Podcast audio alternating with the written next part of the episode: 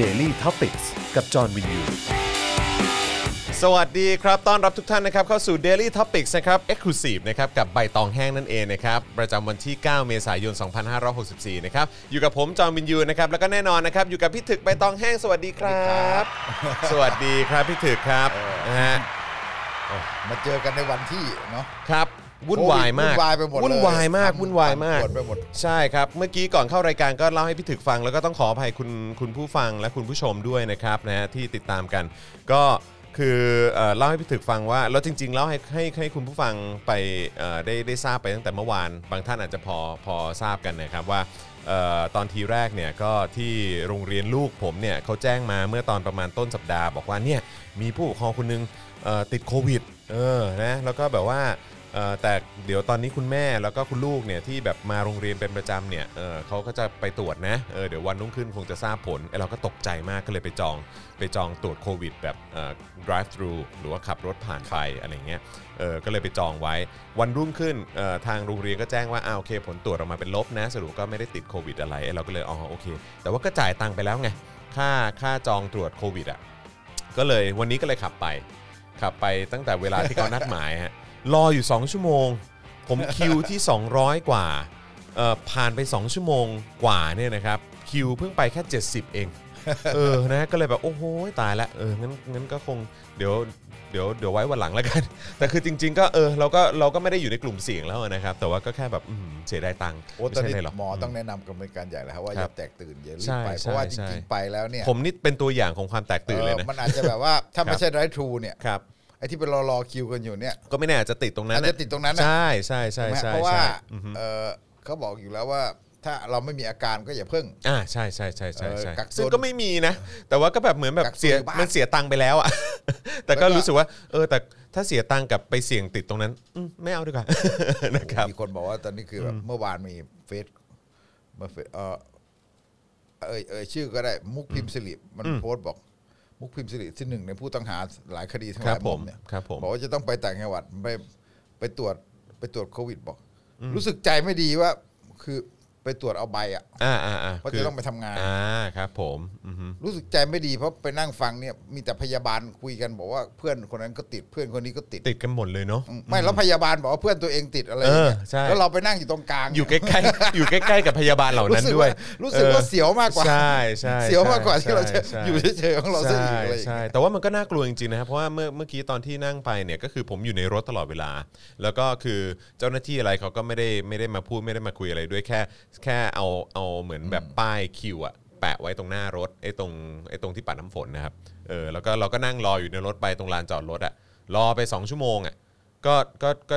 ยังไม่มีวี่แววฮะแต่ว่ามันก็มีคนอื่นนะที่เหมือนไปนั่งต่อคิวอะพี่ถึก คือแบบนั่งต่อคิวแล้วมันล้นออกมานอกนอกนอกโรงพยาบาลเลยนะฮะ นั่งต่อคิวกันเพื่อรอตรวจโควิดอะผมก็แบบโหเออตรงนั้นก็น่ากลัวเหมือนกันนะ หุ้นโรงพยาบาลขึ้นเลย อะไรนะฮะ หุ้นโรงพยาบาลขึ้น หุ้นขึ้นเลยใช่ไหมฮะ เออซะอย่างนั้นครับผม นะฮะ อ่ะโอเคเอ่อคุณผู้ชมครับ ก็มีให้ติดตามกันนะครับ ตอนนี้เนี่ยก็จะมีเอ่อ Daily Topics Exclusive นะครับ กับพี่ถึกใบตองแห้งนะครับนะ ซึ่งเดี๋ยวเราก็จะมาคุยกันเกี่ยวกับเรื่องข่าวคราว เหตุการณ์อะไรต่างๆ ที่เกิดขึ้นในช่วงสัปดาห์ที่ผ่านมานะครับ แล้วก็มุมมองของพี่ถึกว่า เฮ้ย มีความคิดเห็นกับเรื่องเหล่านั้นอย่างไรบ้างนะครับนะ แล้วก็อีกไลฟ์หนึ่งที่ตอนนี้กำลังไลฟ์อยู่นะครับ ก็คือโค้ชแขกนั่นเองเอ่อทำเมนูฮังเอ่อแกงฮังเล แกงฮังเล ถ้าเกิดจำไม่ผิดนะครับ เพราะฉะนั้นเดี๋ยวจบรายการพี่ถึกก็น่าจะมีเม นู รออยู่แล้ว เป็นมื้อเที่ยงให้ได้ไปรับประทานกันนะครับผมนะฮะอ่ะแต่ว่าตอนนี้นะครับเอ่อคุณผู้ชมสามารถสนับสนุนพวกเราเข้ามาได้นะครับ ทางบัญชีกสิกรไทยนะครับ0698 975 539 หรือสแกน QR Code ก็ได้นะครับ แล้วก็ย้ำอีกครั้งใครเข้ามาแล้วก็ขอความกรุณาช่วยกดไลค์แล้วก็กดแชร์ไปที่โซเชียลมีเดียของทุกๆท่านด้วยนะครับ แล้วก็สนับสนุนเราแบบรายเดือนได้ผ่านทาง YouTube Membership นะครับ กดปุ่มจอย หรือสมัครข้างปุ่ม subscribe ได้เลยนะครับ แล้วก็ทาง Facebook ก็กดปุ่ม Become a supporter ได้ด้วยนะครับนะฮะแล้วก็ส่งดาวเข้ามาก็ได้นะครับ หรือว่าไปช้อปปิ้งกันที่ Spoke Dark Store นั่นเองนะครับผมนะฮะอ่ะวันนี้เอ่ออย่างที่พี่ถึกบอกก็วุ่นวายกันเรื่องโควิดนะครับแต่ว่าก็มีหลายหลายข่าว แล้วก็หลายเรื่องราวที่มันก็คงเชื่อมโยงมาถึงโควิดด้วยเหมือนกัน โควิด นะ มัน ครับ ก็คือมันกระทบรัฐบาลแน่แหละครับ ครับ อ ผม นี้เพราะว่าเออมันเป็นโควิดอภิสิทธิ์ชนใช่ไหม ครับครับ เอออะไรอะชีวิตบอกอะไรนะติดคนรวยซวยคนจน อ่ะใช่ครับผม กลายเป็นกลายเป็นคำที่มันแบบฮิตกันไปหมด ครับครับ เพราะว่ารอบนี้เนี่ยมันกลายเป็นแบบเออดูเหมือนจะเป็นผับใช่ไหมเป็นผับที่ใหญ่แล้วก็ดูเหมือนจะแบบโอ้โหมัน มันเป็นผับราคาแพงผับหรู ใช่ครับผม แล้วก็ เมื่อวานนี้ผมตกใจมากว่า ดรร้องตีสสนักการเมือง ไปกันหมดเลย โอ้โห ประกาศชื่อออกมานี่มันเต็มไปหมดเลย ทั้งนั้นเลยนะฮะ ใช่ไหมฮะ ทั้งนั้นเลยนะครับ อืม ซึ่งมันต่างจากแรงงานต่างด้าวใช่ปะมั คนละเรื่องครับ ต่าตที่แรงงานต่างด้าวเนี่ย ส่วนใหญ่เนี่ยเขาอยู่ในโรงงาน ครับ มันอยู่ตรงสมุทรสาคร อ่าใช่ ใช่ไหมวันนั้นพอมันบล็อกบล็อกอยู่เลย ครับ แล้วแถมเอาลวดหนามไปล้อมเลย นะ ใช่ไหมมันเอา ค ร รั ถ บ หนาม ผม ไปล้อมได้ ใช่ล้อมเลย อันนี้มันอันนี้มันไฮโซเอารถหนามไปล้อมไม่ได้ เออครับ แล้วไม่รู้ ผม ไปไหนมาไหนกันมั่ง ครับผมใช่ เออต่างคนต่างก็ไปเฮฮาปาร์ตี้ไปอะไรกันเต็มไปหมดใช่ไหมก็เสร็จแล้วมาเจอรัฐมนตรีหลังจากที่ประยุทธ์ด่ากราด ครับผม โอ้โหเพิ่ง บอกว่า ด่า คนไทย คนไม่ ไร้จิตสำนึก เอออื มครับผม ไม่มีจิตสำนึกไม่มีความรับผิดชอบ ครับ อ้าวพอสองวันถัดมาอะไรจะเกิดก็เกิด ซะอย่างนั้นน่ะซะอย่างนั้นน่ะเออ แล้ว คือแน่นอนมันทำให้คนรู้สึกโกรธอะผมว่าคนมันโกรธเยอะนะครับ เพราะว่ามันเป็นอะไรหวะมันมาจากคนที่แบบว่าคล้าย ๆ กับว่า คุณไปเที่ยวไล่เข้มงวดคนอื่น ใช่ แต่ว่ มีหน้าที่รับผิดชอบเลยแหละ นคนที่มันมีระดับ คนที่มีแรงต่างๆเนี่ย ดูเหมือนแบบดูตามงานบางทีก็ไม่ใส่หน้ากากไม่อะไรกันอะไรอย่างเงี้ยใช่ไหมไอ้ผับเราไม่โทษหรอกคืออมันก็ไม่ใส่หน้ากากอีกแล้วแหละแต่ว่า ครับ จริง ๆ คุณแออัดขนาดไหนไง คุณแออัดขนาดไหน แล้วก็ในผับในแรงๆนี้คือ เราก็รู้กันอยู่ว่าเวลาถ้าจะเปิดให้เขาทำมาหากินเนี่ย ครับ มันก็มันก็มันก็เป็นธรรมดา บางทีมันก็มีโอกาสมันมีความเสี่ยงที่จะติด แล้วโควิด มันก็เราอยู่กับความเสี่ยงอ่ะจริง ๆ เราต้องทำใจว่าเราอยู่กับความเสี่ยง ครับ มันก็เอ่อถ้าเปิดเศรษฐกิจ ถ้าจะยอมเปิดเศรษฐกิจมันก็ต้องมีความเสี่ยงบ้างเพียงแต่เคสนี้เนี่ย ผมว่าที่มันระบาดเยอะเพราะว่าผับมันใหญ่ไง อ่า คนมาหลายร้อยไง ได้ข่าวว่าถ้าแน่น ๆ นี่ก็เป็นพันนะฮะ ทีนี้ถ้าคนเป็นพันแน่นๆอะไรอย่างเงี้ยมาตรการมันเป็นยังไง เราก็ไม่รู้อ่ะ ครับ อันนี่มันเป็นเรื่องที่ต้องไปไล่ดูกันว่าตกลงแล้วคุณจัดมาตรการยังไง ครับ ใช่ไหมฮะ ครับ แต่มันก็มันก็ย้อนแย้งหลายประเด็นหนึ่งคนรวยใช่ไหม ครับ เอ่อติดคนรวยซวยคนจน อันที่สองก็คือว่าเอ่อไอคนที่โดนพรกฉุกเฉินเอ่อ พรบโรคติดต่อ คือม็อบ ใช่ ไหมฮะ ใช่ครับ ซึ่งไม่ติดโควิด ใช่ ประยุทธ์คงหงุดหงิดมาก ค ทำ รับ ไมไอ ผม พวกม็อบไปติดโควิด เออ น่าจะมีข่าวมาช่วยแบบว่า เออนะเออเออลดลดแรงด่าได้บ้างอะไรอย่างเงี้ย ประ เอ ยุทธ์ อ โกรธมากเลย เออ ไอพวกมอยม็อบทำไมไม่ติดโควิด กลายเป็นตำรวจติดเยอะนะ กลายเป็นตำรวจติด ตำรวจแบบเอ่อสอนอ ตำทรวจอง เข้า หล่อกพัใช่ไหมฮะ แล้วก็มีของบชนก็เห็นออกมาบอกว่าติดก็หลายสิบคนเหมือนกัน อืมครับผม หรือก่อนหน้านั้นก็มีคอฝอติด อ๋อแล้วก็ซิปนะเนี่ย ครับ ไม่ต้องกระซิบหรอกนัก ครับ ข่าวตำรวจก็รู้กันไปดูข่าวแต่งตั้งยกย้ายปีที่แล้วใครเป็นผู้กำกับทองหล่อ อืมอืมอืม อ่า ครับผม ก็ไม่ไม่ได้โทษว่าเขาปล่อยปละละเลยอะไรคนะรับ แต่หมายถึงว่า แต่อยู่ภายใต้การดูแลเขา แต่ อะ จะบอกว่า ไม่หรอกผับระดับนี้เนี่ยผู้กำกับเล็กไป ครับผม แต่หมายถึงว่าปกติเนี่ยเอออย่างเช่น พอมีเรื่องบ่อนก็จะไปย้ายตำรวจใช่ป่ะ ครับ เออตอนนี้เดี๋ยวก็มีคนแซวว่าเนี่ยพอมีเรื่องนี้จะย้ายผู้กำกับป่ะผู้กำกับนี่คือลูกเขยของคุณพัชรวาทวงศ์สุวรรณ ครับผม น้องชายประวิตร ครับผมก็คงจะโดนเหรอมั้ง คงจะโดนเด้งอยู่มั้ง คงโดนเหรอมั้งโดนแน่ๆเลย โดนชัวร์เลยเนี่ย ผมว่าชัวร์เลยอืมแย่แล้ว เออ เตรียมตกงานเลย ตำรวจติดตำรวจทั้งหล่อนี่ติดไปสิบกว่าคนแล้ว ครับผมอืมครับผมอืมน่ากลัวมาก ไปดู นะ แลผับ เออไปดูคือเขาไปดูแลผับใช่ไหมฮะเขาเขาไม่ได้ไปเอ่อดูแลเอ่อนายหรือว่าท่านนั้นท่านนี้ใช่ไหมฮะ ไปดูแลฟ้าใสมั้ง ไปดูแลฟ้าใส น้องฟ้าใสเหรอครับ เออครับผม เอ้ยดังทั้งประเทศเลย ดังเลยน้องฟ้าใสได้ข่าวว่าเป็นน้องฟ้าใสฉายาฟ้าใสมส ยามอืมครับ อ๋อเหร ผ อ มใช่ ฮะ เห็นคนพูดกันเต็มเลย เออครับผม ผมว่าเราไม่ได้ว่าอะไรนะครับ อ ผม คือเวลาเรามองมันต้องแยกนะคืออไอ้คนทำผับเนี่ย ครับ หรือแม้แต่นักดนตรีเนี่ยนี่เขาต้องทำมาหากินนะครับ เราต้องเข้าใจว่าไอ้ตอนที่มันปิดผับช่วงโควิดทั้งหลายเนี่ยนักดนตรีเดือดร้อนมากนะฮะ ครับ เอ่อพวกที่ทำอาชีพหรือว่าคนคนทำอาชีพบริการทั้งหลายนี่แห ครั ละ บ เขาก็เดือดร้อนมาก โดนหมดเลยโดนหมดเลย โดนหมดเล ค ย รับผม แต่ทีนี้ไอ้ประเภทแบบเอออย่างอย่างผับที่เราเห็นมันจะแบบคล้ายๆว่า อันนี้คือ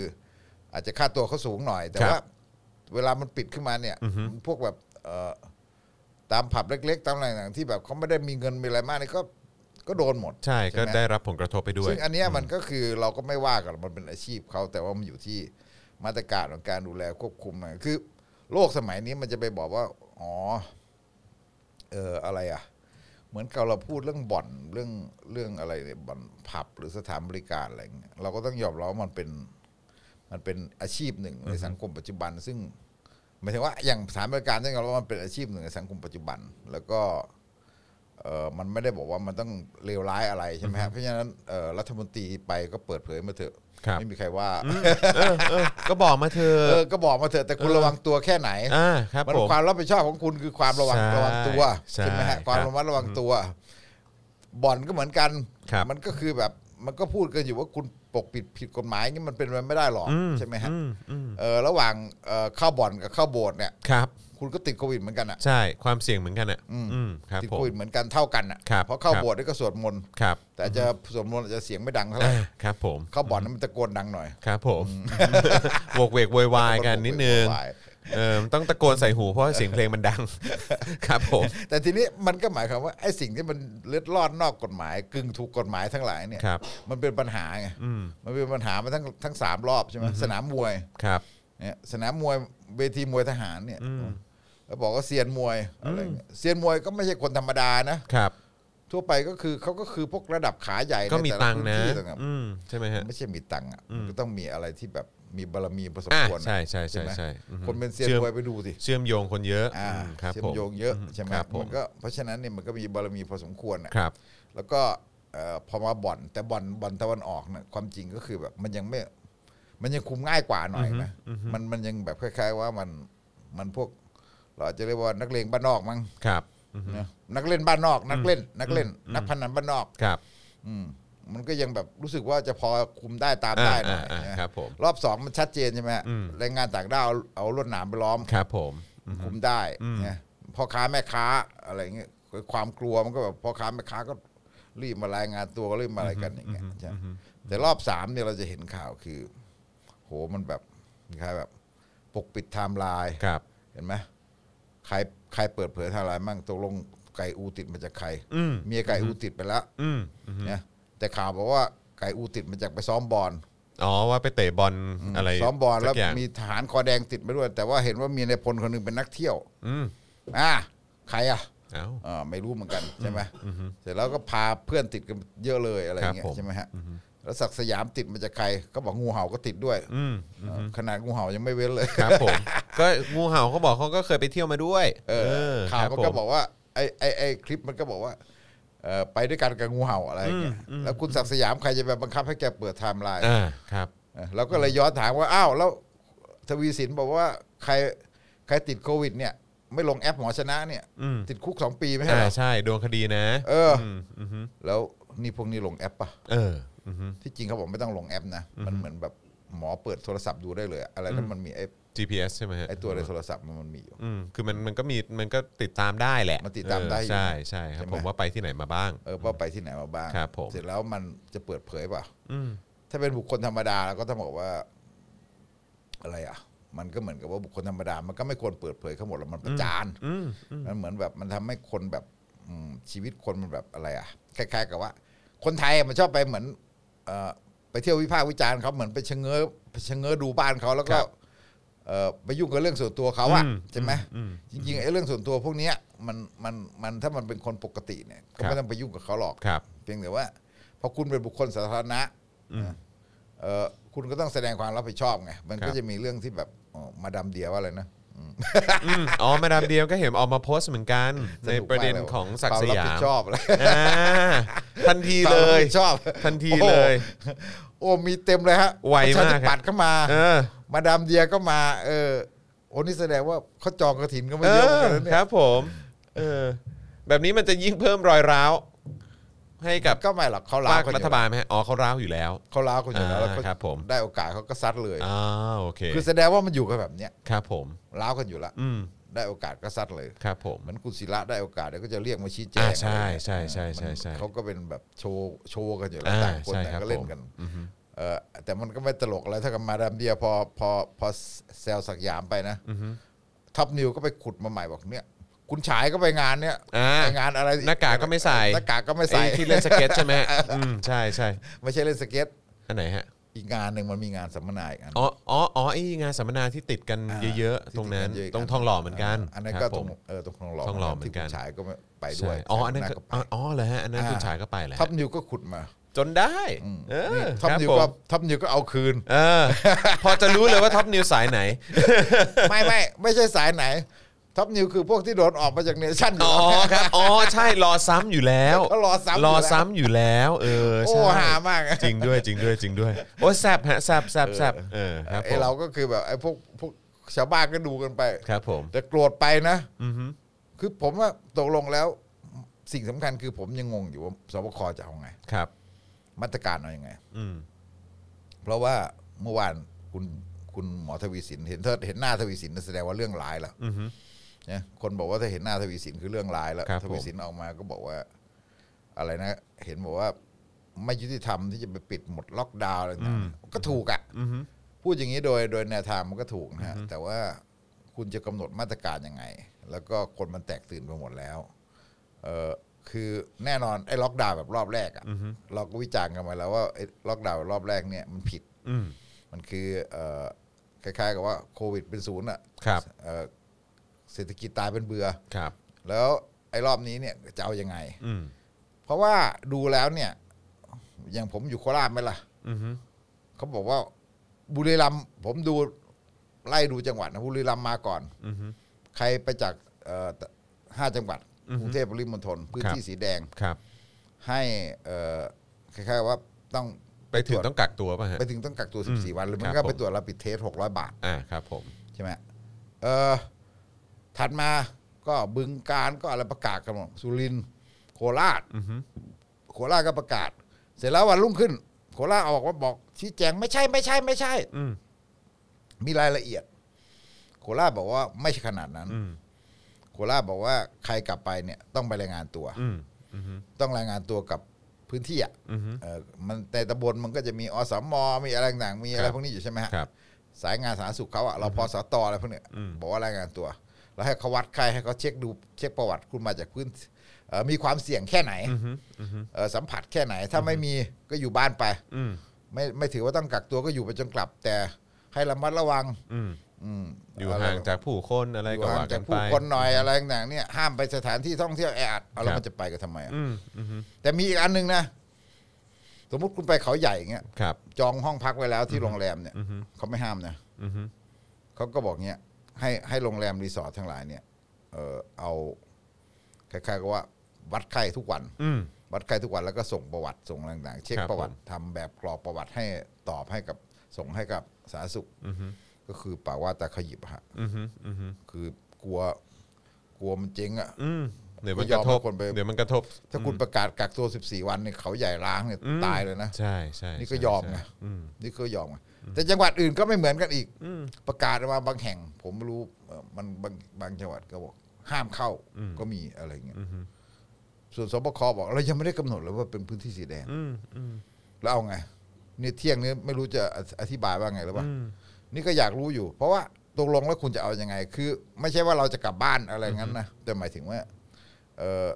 มันจะมันจะเกิดมันเกิดความบั่นป่วนไปหมดไงที่แน่ๆก็คือแบบคนที่จองไประยองไปอะไรกันใช่ไหมเสม็ดเนี่ย ครับ หายหมดเลย อืมกระทบหมด กระทบหมดเลย อืมอือฮึ แต่เอ่อพวกฝั่งเศรษฐกิจก็บอก ไม่เป็นไร มันกระทบแค่ท่องเที่ยวไอการส่งออกเดี๋ยวยังดีอยู่เพราะหุ้นอเมริกาไอตลาดอเมริกากำลังขึ้นเนี่ยอะไรแบบเนี่ยก็บอกก็ยังปลอบใจกันได้นะ เออก็ปลอบใจจริงๆนะแต่นี่ผมยังคิดเลยเพราะว่าอย่างเดือนหน้าก็กะว่าจะไปต่างจังหวัดกับลูกๆเหมือนกัน แต่ว่าก็พอเกิดเหตุการณ์แบบนี้ก็ก็ต้องมานั่งคิดใหม่เหมือนกันนะฮะ คื คือ อนี่ขนาดท่องเที่ยว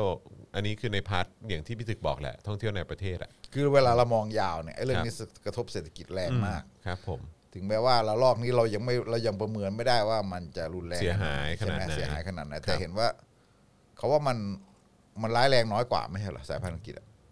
อ๋อความรุนแรง ความ ใช่ไห รุนแรงมันน้อยกว่า ครับผม แต่ว่าโอเคไอ้ มันติดเร็วกว่า โอกาสติดเนี่ยมันมี โอกาสติดมันเยอะกว่า ใช่ครับผม ยิ่งมาเนี่ยโควิดมันจะยิ่งติดเร็วติดเร็วติดเยอะ ครับผม แต่ว่ามันจะยิ่งรุนแรงน้อย อ่าใช่ครับ เดี๋ยวมันก็เป็นหวัดธรรมดา อ่าครับผม อีกสักปีสองปีอ่ะ อือฮึ ใช่ไหมฮะเพราะฉะนั้นเนี่ยแต่ว่าไอ้เรื่องนี้มันกระทบมากในแง่เศรษฐกิจช่วงนี้ เพราะว่าเราเนี่ยมันอยู่กับเหมือนลมหายใจมันพังงาบพังงาบแล้วอ่ะใช่ไหมแล้วก็รัฐบาลก็เหมือนกับผมบอกว่าเหมือนกับคุณนั่งกินข้าวต้มอยู่แล้วก็เอาชิ้นปลาเค็มแขวนอยู่ตรงกลางอะบอกว่าเดี๋ยวปลายปีเปิด เดี๋ยวกระดากระดาเปิด อืม อะไรเงี้ยเดี๋ยวเปิดท่องเที่ยวเดี๋ยว เลื่อนไป ะร เลื่อนมานะ ออคือ ตอนแรกก็บอกกรกฎามั้งที่เขาจะเปิดรอบแรกอะไร ครับ เนี่ยเขาก็บอกว่ามั่นใจเอ่อวัคซีนจะมาวัคซีน อืม ตั้งแต่มิถุนาวัคซีนไปนู่นนี่ อือฮึ คือตอนนี้คนด่าหมดละ ครับ ใช่ไหมเพราะว่าวัคซีนวัคซีนอะไรอะวัคซีนแอสตราก็เริ่มมีปัญหา อืมของของซิโนแวคนี่ก็ไม่ต้องพูดถึงก็คือเขาบอกว่าถ้าเป็นสายพันธุ์อังกฤษ อ่า ก็คือ อาจ จะ จะไม่ค่อยได้ผล รับมือไม่ค่อยได้ แต่ว่าถ้าแต่ว่าก็เห็นมีหมอออกมาบอกนะว่าเฮ้ยมีจริง มันยังไม่ได้มีแบบเอ่อ มันยังไม่ได้ผล มั การ นยั ท ง ดล ไม่ อง มี ขนด งานวิจัยออกมาอย่างนั้นเลยอะไรอย่างเงี้ แต่ ยก็ ที่ เลยบบ แน่ๆแอสตรานี่ก็มีปัญหาว่า อ่า ตกลงอังกฤษก็ให้แบบห้ามฉีดอายุ 35 ต่ำลงมา ไอ้เรื่องริมเลือดใช่ไหมฮะ เออเรื่องริมเลือด ครับผม ซึ่งมันก็ไม่ได้บอกว่าเขาไม่ได้ห้ามขนาดนั้น แต่หมายถึงว่าเอ่อเนื่องจากว่าความเสี่ยงมันต่ำมากกับเรื่องริมเลือด ความเสี่ยงต่อโควิดมันสูงกว่าแต่ว่าเมื่อความเสี่ยงมันต่ำมาก แต่คนที่อายุต่ำกว่าสามห้าลงมา แล้วเป็นโควิดมันไม่ตายอ่ะ อืม มันไม่เป็นไรอ่ะเขาก็เลยไม่ฉีด ครับครับ หรือเขาไปหาตัวอื่นมาให้ฉีดอะไร ครับ อย่างเงี้ยใช่ไหมฮะเอ่อทีนี้ไอ้คนที่อายุสูงเนี่ย ถ้ามันมีความเสี่ยงเนี่ยความเสี่ยงเรื่องโควิดมันสูงกว่าคือเขาก็ถึงเลือกให้ฉีด อืม แต่เขาเลือกกันทั้งหลายประเทศทั้งหลายที่เขาออกมาตรการอะไรแบบเนี้ยเพราะเขามีวัคซีนหลายตัว อืมเขาเลือกได้ เออ เขาเลือกได้ อืม ไอ้เราล่ะหกสิบเอ็ดล้านโดสครับ ครับผม เออมีซีโนแวคอยู่สองล้านโดส อืม ของเราแล้วจะสั่งอย่างอื่นก็สั่งไม่ได้ อืมอืม สั่งไม่ได้เลยตอนเนี้ย เพราะมันมันไม่ทันด้วยใช่ไหมฮะ มันไม่มีฮะ เออ ของ มันจอง มันไม่ ใครอะ พอ เออ มาจองจะมาเอาตอนที่คนอื่นเขาจองไปหมดแล้วมันก็ อืม ทีนี้ประเด็นว่ามันก็มีว่าแน่นอนรัฐบาลเขาบอกว่าเขาไม่ได้ผูกขาดวัคซีนแต่โรงพยาบาลเอกชนสั่งไม่ได้เอง อืม เพราะมันไม่มีใครขายให้เอกชน มันไม่มีที่ให้ซื้ออใช่ไหมฮะเออแล้วก็มันต้องขายแบบเขาขายให้รัฐบาลเท่านั้น ครับ ใช่ไหมฮะมันก็ถูกอ่ะแต่คุณก็ไม่พูดคือมันพูดกันก้ำก้ำมึงกึ่งๆไปตามแบบคล้าย ๆ ไม่พูดให้เต็มปาก เหมือนก็บอกว่าเออจริง ๆ แล้วเนี่ย คุณก็ต้องยอมรับเผื่อว่ารัฐบาลนะก็หาซื้อไม่ได้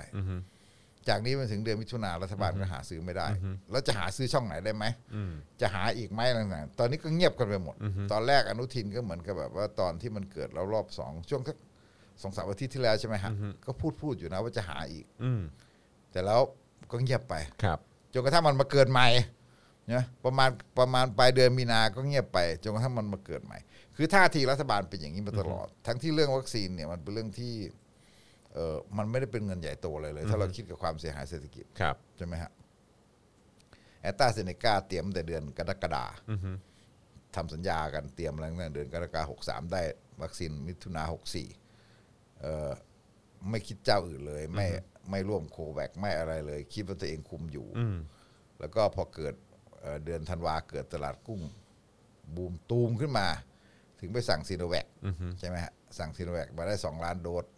ก็จริงอาจจะต้องขอบคุณ CP มั้ง อืม ที่แปลว่า CP เขาเป็นหุ้นอะ ฮะ คุณสั่งกระทันหันแบบนั้น เอ อ่ะ อสงสัยช่วยดิวให้หรือเปล่า อืม ถ้าคุณสั่งกระทันหันแบบนั้นใครก็ได้กัน อืม อืมฮึ อาจจะไม่ได้เลยซ้ำไปใช่ไหม ครับ เสร็จแล้วเอ่อจากนั้นมาก็ไม่มีอะไรอีกเลย แล้วก็พอตื่นตูมแล้วเอ่อตอนแรกก็บอกว่าจะพยายามจะสั่งเพิ่มจะสั่งเพิ่ม ผมเข้าใจว่าสั่งไม่ได้เลย ครับ แล้วก็บอกว่าตอนนี้พอเอกชนบอกว่าจะขอมั่งอะไรมั่งอะไรอย่างนี้ก็คือแบบก็บอกว่ามันต้องรัฐต้องเข้าขายให้รัฐเท่านั้น ซึ่งมันก็จริงมันก็จริงอ่ะว่าเขาขายให้รัฐเท่านั้น ใช่ไหมฮะถามว่าเอกชนเนี่ยไปมีมีช่องทางไหนเอามา ผมยังงงนะ อืม นี่อันนี้ต้องไปถามโรงพยาบาลเอกชน คุณจะไปเอาจากไหนมาสมมติโรงพยาบาลสักแห่งหนึ่งจะไปเอามาสักแสนโดสหรือหรือห้าแสนโดสคุณเอามาจากไหน อืม มันโอกาสที่มันจะหาแบบนั้นมันยากมากนะผมว่ายาก แต่ว่าอย่าลืมว่ารัฐบาลเองก็เคยแบบพูดเรื่อยเปื่อยแบบเนี้ยอย่างเช่น เทศบาลบอกจะขอซื้อ ครับ ค จะ รับ ซื้อมาฉีดประชาชนรัฐบาลก็สนับสนุน อืม คุณไปคิดได้ไง ผมก็บอกแล้วว่าเทศบาลมันจะซื้อมาจากไหน อืม เทศบาลจะเจ้านี้จะไปซื้อแอตตาเจ้านี้จะไปซื้อเซนแวกอะไรนี่จะไปซื้อจอร์นสันนั่นจอร์นสันอะไรอย่างเงี้ยมันเป็นมีขายตามร้านขายยาทั่วไปเหรอ อืมนั่นแหละสิ มันไม่มี อืม มันไม่มี ตอนนี้มันมีแต่รัฐบาลประเทศต่างๆ มันจองหม ครั ด บ แล้ว ครับ เพราะฉะนั้นสถานการณ์วัคซีนเราในภาพรวมก็คือไม่มี อืม คุณก็ต้องรอมิถุนายอย่างเดียว รอไอ้ใต้อย่างเดียว แล้วจะอะไรมันจะเกิดก็ ของ เกิดอะ ของเดือนมิถุนาที่บอกว่าที่บอกว่าของทางสยามเบลไซน์ใช่ไหมฮะ ใช่ครับ อันนี้คือ ห้าล้านโดส คือ เดือน คือ เดือน คือหมายความว่า หน้า ผลิตเสร็จ 5 ล้านโดส ใช่ไหมฮะคือ แล้ว คื ก็ อ ทยอย คือคือไม่ใช่ว่าโรงงานเสร็จมิถุนาใช่ไหมฮะ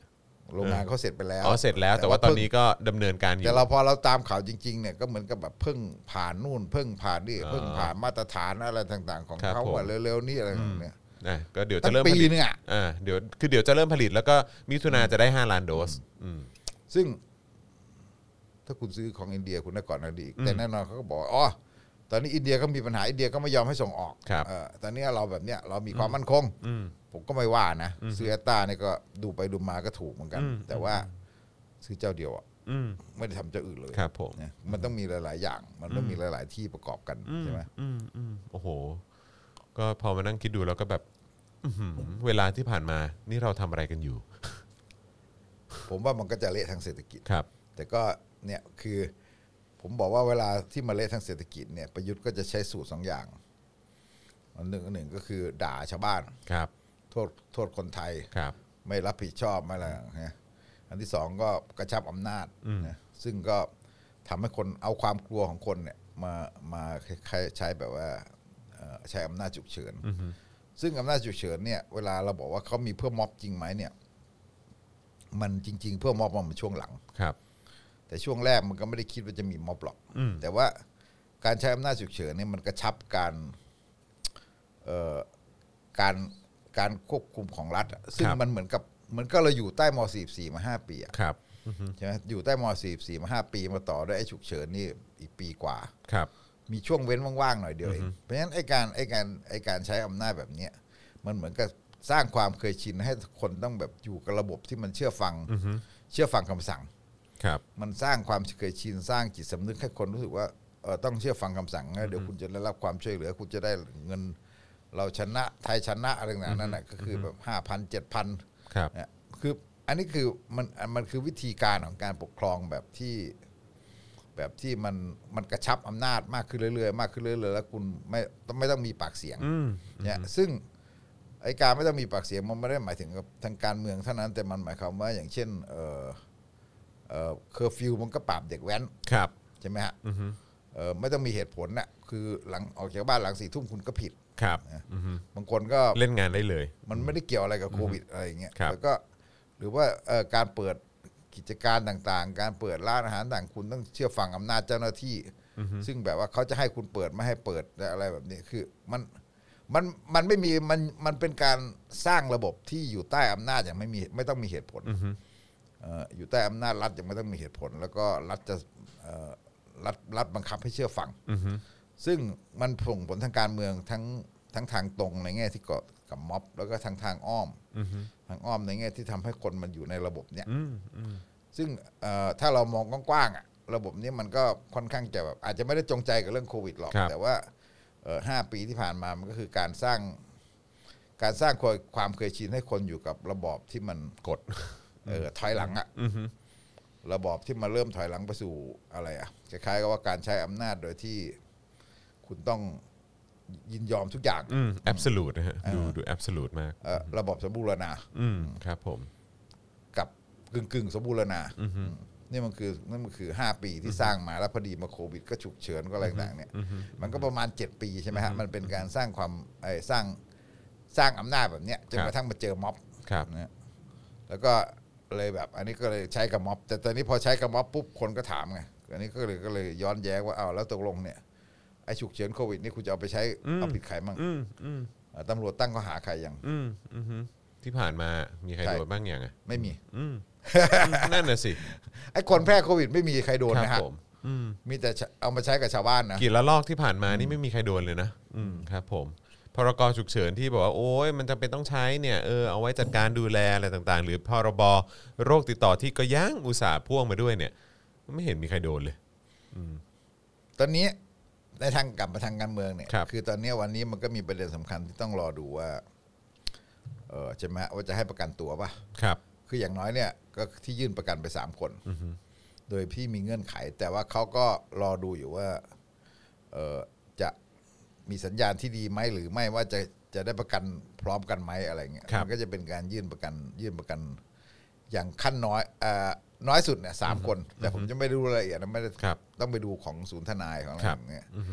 แต่ว่ามันก็หมายถึงว่าเอ่อมันเป็นการดูวัดท่าทีว่า หลังจากกระแสกดดันอะไรต่างๆมาแล้วเนี่ยนะเขาผ่อนท่าทีไหมถ้าไม่นะฮะมันก็คือหลังสงกรานต์มันก็คงจะต้องแบบนะหลังสงกรารที่มันอาจจะช่วงโควิดเนี่ย ช่วงห่างโควิดไปหน่อยเนี่ยก็คือมันอาจจะต้องมีการกดดันกันกันกันใหม่ อืม เนี่ยเอ่อเหมือนกับที่ม็อบรีเดมก็บอกว่าต้องนั่งต้องไปนั่งคิดกับหลังสงกรานต์อะ อืม ใช่ไหมผมว่าอันนี้คือมันก็แต่แน่นอนว่าในระยะสถานการณ์อย่างเงี้ยคนก็จะมองว่าสู้ยาก เหมือนกับอำนาจมันสมบูรณ์แบบหมดทุกอย่าง ครับ แต่ผมว่าจริง ๆ แล้วคือในอำนาจสมบูรณ์แบบทุกอย่างนี่มันก็สั่นคลอนนะ อืม เหมือนก็บอกเราก็รู้สึกว่าไอ้ไอ้ไอ้ความสั่นคลอนเนี่ยเหมือนกับแบบมันมันเห็นทั้งในแง่ของการเมืองระดับสภาของพรรคร่วมรัฐบาลข ครั อง บ อะไรต่างๆไปจน ครั ถึ บ งเรื่องมุมแง่มุมต่างๆ ทั้งหมดอะแต่แน่นอนครับปึ๊กไม่แตกเลย อืมอืม ในในแง่ของผู้คุมอำนาจฝั่งฝั่งฝั่งราชการฝั่ง ครับ ทหารฝั่งแรงหนังเนี่ยอำนาจระดับบนเนี่ยไม่แตกเลย ครับ แต่ว่าไอ้ไอ้ไอ้ไอ้ความไม่พอใจความอึดอัดของคนที่มันมันแผ่กระจายเนี่ยมันมันไปเยอะ อืม แต่ว่าอันเนี้ยคือมันเป็นภาวะที่เราพูดลำบากเหมือนกันว่าเราจะเดินต่อไปยังไง แต่มันเหมือนกับว่า ปีเนี้ยมันเหนื่อย อืม ผมว่าปีนี้อะมันเหนื่อย แต่ว่ามันมันก็ต้องดูกันไปว่าจังหวะอย่างเงี้ยมันจะเป็นยังไง อืม เพราะว่าผมคิดว่าไม่ดีนะไม่ใช่คิดว่าสถานการณ์มันจะเศรษฐกิจมันจะดีการเมืองมันจะดีเราดูการเคลื่อนไหวรัฐบาลมันก็ถูกบีบบังคับหลายอย่างใช่ไหมฮะไอการแก้รัฐธรรมนูนมันก็พลังประชารัฐต้องชิงเสนอเอง อืม อะไรอย่างเงี้ยนะชิงเสนอเอง นำโดยไพบูลย์ เอ่อนำโดยไพบูลย์ ใช่ แล้วก็ฝั่งประชาธิปัตย์ฝั่งภูมิใจไทย ฝั่งชาติไทยก็ไปจับมือกันเสนออีกอย่าง อืมอืม คือไอ้การชิงเสนอเองการแรงหนังเนี่ยมันส่งสัญญาณว่าเหมือนกับเขาก็อาจจะต้องพยายามแก้สถานการณ์ด้วยการยุบสภาสักช่วงใดช่วงหนึ่ง แต่ไม่ใช่เร็วๆนี้ ครับ ใช่ไหมฮะการชิงเสนอเรื่องระบบเลือกตั้งอะไรเงี้ยแต่ไม่ยอมไม่ยอมโลดสองห้าสิบส อื ว มใช่ ไหมแล้วฝ่ายประชาชนมันก็มีโอกาสของการที่มันจะมาเคลื่อนไหวด้านเอ่อเนี่ยด้านด้านของการแก้รัฐธรรมนูนอย่างเช่น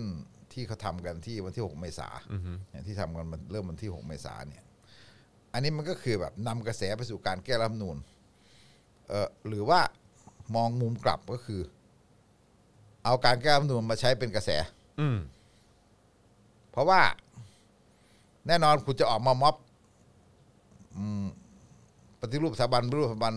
อยู่ตลอดไม่ได้ อืม มันเหมือนพอมันไม่มีไม่มีอะไรเกิดขึ้น มันต้องมี มันต้องมีอะไรที่มันเป็นตัวเล่นกระแส ครับ ใช่ไหมฮะ มันจะไปด้านนั้นด้านเดียว เออมันก็แบบว่า มันไม่ได้บอกว่าต้องทิ้งนะ อืม เออ แต่หมายความว่า ไอการที่มันจะไป ไปอย่างนั้นอย่างเดียวมันก็เหมือนกับแบบคุณ คุณก็ซ้ำไปซ้ำไปซ้ำไป โดยที่มันไม่ได้เกิดอะไรขึ้นอ่ะ โดยที่มันไม่ได้ มันไม่ได้คล้ายๆกับว่ามัน ไม่มีอะไรคืบหน้า เออ มันไม่มีอะไรคืบหน้าเนี่ย อืม มันก็ต้อง มันก็ต้องใช้กระแสตัวนี้บ้าง ครับ ใช้กระแสทางนี้บ้าง แล้วเหมือนกับว่าไอการรอแล้วมันก็คือการสั่งสมการหาจังหวะการสร้างพลังจัดตั้งอะไรต่างๆเนี่ย ที่หลายคนบอกว่ามันต้องมีองค์กรจัดตั้งมีอะไรต่างๆไม่ใช่ มันไม่ใช่ มันคงไม่ถึงขนาดองค์กรจัดตั้งแต่มันเหมือนกับว่า มันมีการรวมตัวมันมีมันมีมีมันมีการรวมกลุ่มมีอะไรต่างๆที่มันพอจะเป็นเป้าในการในการเดินอ่ะ อืม คือคือขบวนการมวลชนอ่ะมันต้องมีอะไรให้เดินนะฮะ ครับ มันมันจะแบบว่าเออคือม็อบแบบรีเดมมันเป็นการแสดงออกแบบด้านหนึ่ง อืม เวลาที่คนมันรู้สึกว่ามันเติบโตในออนไลน์ แล้วรู้สึกว่าเราต้องออกมาแสดงพลังอะไรอย่างเงี้ยแต่ว่าเอ่อในขบในกระบวนการเคลื่อนไหวปกติเอ่อการแสดงออกนี่มันก็มันก็เป็นโอกาสของการที่มันจะเป็นสร้างมันมีโครงสร้าง มันมีโครงสร้างมันมีการจัดตั้งมันมีอะไรแบบที่มันแบบหลวมๆอ่ะมีการจัดตั้งหลวมอย่างเช่น คุณจะไปรณรงค์เรื่องการแก้รัฐธรรมนูญอย่างที่เอ่อก้าวหน้าก้าวไกลทำ ครับ ไอติมกับอะไรต่าง อ่า ๆใช่ไหมฮะ ครับ เอ่ออันเนี้ยคือกับไอรอว์อะ อืม การการไปเดินรณรงค์แบบเนี้ยมันก็มันก็สร้างเครือข่ายสร้างอะไรแบบนี้ใช่ไหมที่เขาจะสามารถจะเอากลุ่มนั้น กลุ่มนี้กลุ่มนี้กลุ่มนั้นเหมือนกับมาช่วยกันช่วยกัน เอามา ล่า ต่อยอด ชื่ อะไรก็ว่าไป อ่า อืม เพราะฉะนั้คนรับ มันจะ ผม มันจะเป็นมันจะเป็นโครงสร้าง ครับ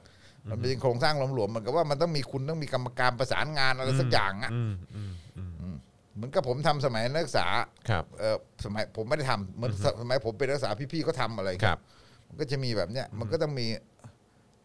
โครงสร้างแรกมันก็มีสูนิสิทธิ์ต่อมามันก็มีไอ้พวกแนวร่วมต่อต้านเผด็จการแห่งชาติอะไรอย่างเงี้ยใช่ไหมสื่อ มันก็จะมีแบบเอ่อกลุ่มชุมนุมอะไรต่างๆของในมหาลัยเนี่ยแต่ละอันนั้นคือโครงโครงสร้างนักศึกษามันง่าย ครับ ไอ้โครงสร้างสังคมแบบเอ่อประชาชนเนี่ยมันอาจจะอาจจะหลากหลาย มันก็จะมีคนที่อยู่ในโครงสร้าง กับจะมีคนที่ไม่อยู่ แต่ว่าถึงเวลาเขาอยากมาร่วมก็ร่วมออกมาจากโลกออนไลน์ออกมาจากไหนก็ได้อะไรเงี้ยแต่ว่ามันก็จะมีตัวโครงสร้างที่มันจะเป็นตัวขับเคลื่อนอะไรพวกเนี้ย มันก็ผมว่าไอ้ตัวเนี้ยมันคือมันคือสิ่งที่พยายามจะสร้างกันอยู่เออเพราะฉะนั้นเนี่ยบางทีบางคนก็ไปบอกว่าอาจารย์ปิยบุตรแกไม่พูดเพดานความจริงแกก็พูดถูกนะคือไอ้ผมว่าแกก็พูดก็ใช่นั่นแหละไอ้ที่ทำมาอยู่เนี่ย คุณก็รู้อยู่แล้วว่ามันยังไง ต่อให้คุณไม่พูดเขาก็รู้ว่าคุณคิด อ่ะเออเออเออ เออคนอย่างประยุทธ์บุตรก็ผิดอยู่ ครั ดี บ อ่ะ ครับ ใช่ป่ะ ครับ เออ มโดนอยู่ดีอ่ะ เอออเอออะไรนะดรอานนท์ถึงบอกว่าอืมอภิสิทธิ์เนี่ยจะกลับมาเป็นหัวหน้าพักเลยจะมาเป็น อ๋อน ายก ใช่ใช่ ไหม บอกว่าเป็น แล้ว เป็นข่าว เออ เป็นข่าววงในใช่ไหมฮะ เออแล้วก็ ก้าวไกลเนี่ยจะเอาไอติมมาเป็นหัวหน้าเออ เออเออโอ้โห สนุกมา ค ก รับ เลย ผม ไปกันใหญ่ละ รวมรวมตัวกันอืม ครับผม เขาไปได้ข่าววงในนี่มาจากไหนให้เนี่ยอยากรู้จังเลย เป็นวงในที่แบบ ผมผมจะ ดู หั น่ ว ชื่ เราะ อ ว่า ถือมก อ่ะแล้วตกลงใครก็จะไปเลือกกันล่ะ อืม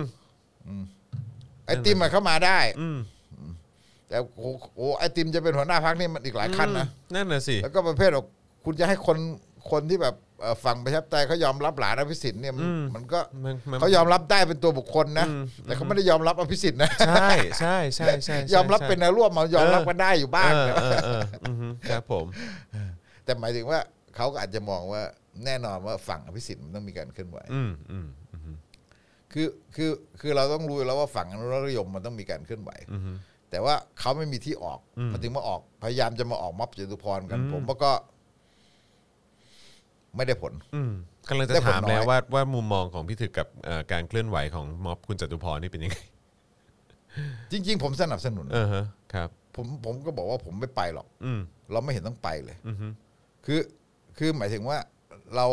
ถ้าเราไม่เห็นด้วยกับคุณจตุพรเราก็ไม่ต้องไป ครับ แต่เราก็ไม่ควรจะไปขวาง อืม ก็ปล่อยเขาทำไป อืมก็เคลื่อนไหวไป เออ ก็ปล่อยให้เขาทำไป ครับ แล้วคือในมุมหนึ่งเราก็บอกว่า เราไม่ได้ไม่เห็นด้วย แต่หมายถึงว่า มันยังไงอ่ะ เหมือนกับ อืม ถ้าคุณจตุพรทำอย่างนั้นน่ะ อือฮึ เราไปไกลกว่าคุณจตุพรแล้ว อืม ใช่ไหมเมื่อเราไปไกลกว่าคุณจตุพรแล้ว เราก็ไม่ไปก็ได้ แต่ว่าเราก็ไม่ต้องไปขวาง อืม ค่อยเขาทำไป อือฮึ มันก็เป็นเรื่องดี ถ้าเขาจะ เออ ประสบความสำเร็จ เขาจะค่อยๆตามมาก็ได้ คือคือคนมองว่ามองแต่ตัวคุณจตุพรแล้วมองว่าอ๋อระดับจตุพรมันเคลื่อนไหวแค่เนี้ย อืม แต่ไม่ได้มององค์ประกอบอื่นผมว่าองค์ประกอบอื่นที่อยู่ข้างคุณจตุพรมีสองอย่าง อือฮึ อย่างที่หนึ่งก็คือมันเป็นเวทีที่พวกพันธมิตร พวกกปปสหรืออะไรต่างๆเนี่ยโดยการประสานของคุณอดุลเขียวบริบูรณ์อะไรเงี้ยเขาอยากจะแสดงออก อือฮึ เขาอยากจะสร้างพลังที่แสดงออกแต่เขาไม่มีที่ ครับ เหมือนกับว่าเขาไม่มีฐานอ่ะ อือฮึ เขาก็พยายามจะอาศเขาก็อาศัยคุณจตุพรโดยหวังว่าคุณจตุพรมาแล้วมันจะมีมวลชนเสื้อแดงมา อืมอือฮึ ใช่ไหมแล้วก็คือ ซึ่ เขา ง ก็ มีมาไหมฮะ มี ก็ก็ก็ก็ก็ใช้ได้ ก็ถือว่าปริมาณก็ใช้ได้ เอ่ออันนั้นอันนั้นเป็นอีกมุมหนึ่งแต่หมายถึงว่า อ๋ออีกมุมหนึ่ง ฝั่งเขาเนี่ย เขาก็ไม่ค่อยมีมวลชน ที่ผมบอกว่า ผมรู้สึกว่ามันไม่ประสงค์ของเราคือมันไม่มีมวลชนฝั่งเขา อ่าโอเคเข้าใจละคือส่วนใหญ่จะเป็นของฝั่งเสื้อแดงเนาะ อ่า เนาะ คือจ เอ่ ริ อง ๆ นป แล้ ช วเนี่ย มากกว่า มันควรจะมีเวทีของฝั่งอนุรักษนิยมห ครั รื บ อฝั่งที่เอ่อฝั่งที่เคยเป็นพันธมิตรกับปปสที่ไม่เอาประยุทธ์ อืมขึ้นมาด้วยเหมือนกั ซึ่ น งบอกว่าซึ่งคนพวกเนี้ยจะบอกว่าเห็นเขาไม่ชอบประยุทธ์ อือฮึ เขาอาจจะไม่ชอบตัวบุคคลบางอย่าง อือฮึ แต่เขาเห็นเด็กออกมาแบบเรียกร้องข้อสามแล้วเขาอาจจะเห็นด้วยบางอย่าง อือฮึ แต่เขาเห็นทั้งหมดแล้วเขาสะดุ้ง อืม เขาก็อยากแยก อืมให้ มั มี นมี ความชัดเจนของตัวเอง มันมีแต่พวกนี้ไม่ออกมา อืม ใช่ไหมมันก็จะมีแบบตอนนี้มันก็จะมีแบบที่ออกมาก็มีไม่กี่คนอะไรอย่างเงี้ยใช่ไหมซึ่งซึ่งมันควรจะมีเวทีของเขาอะ ครับ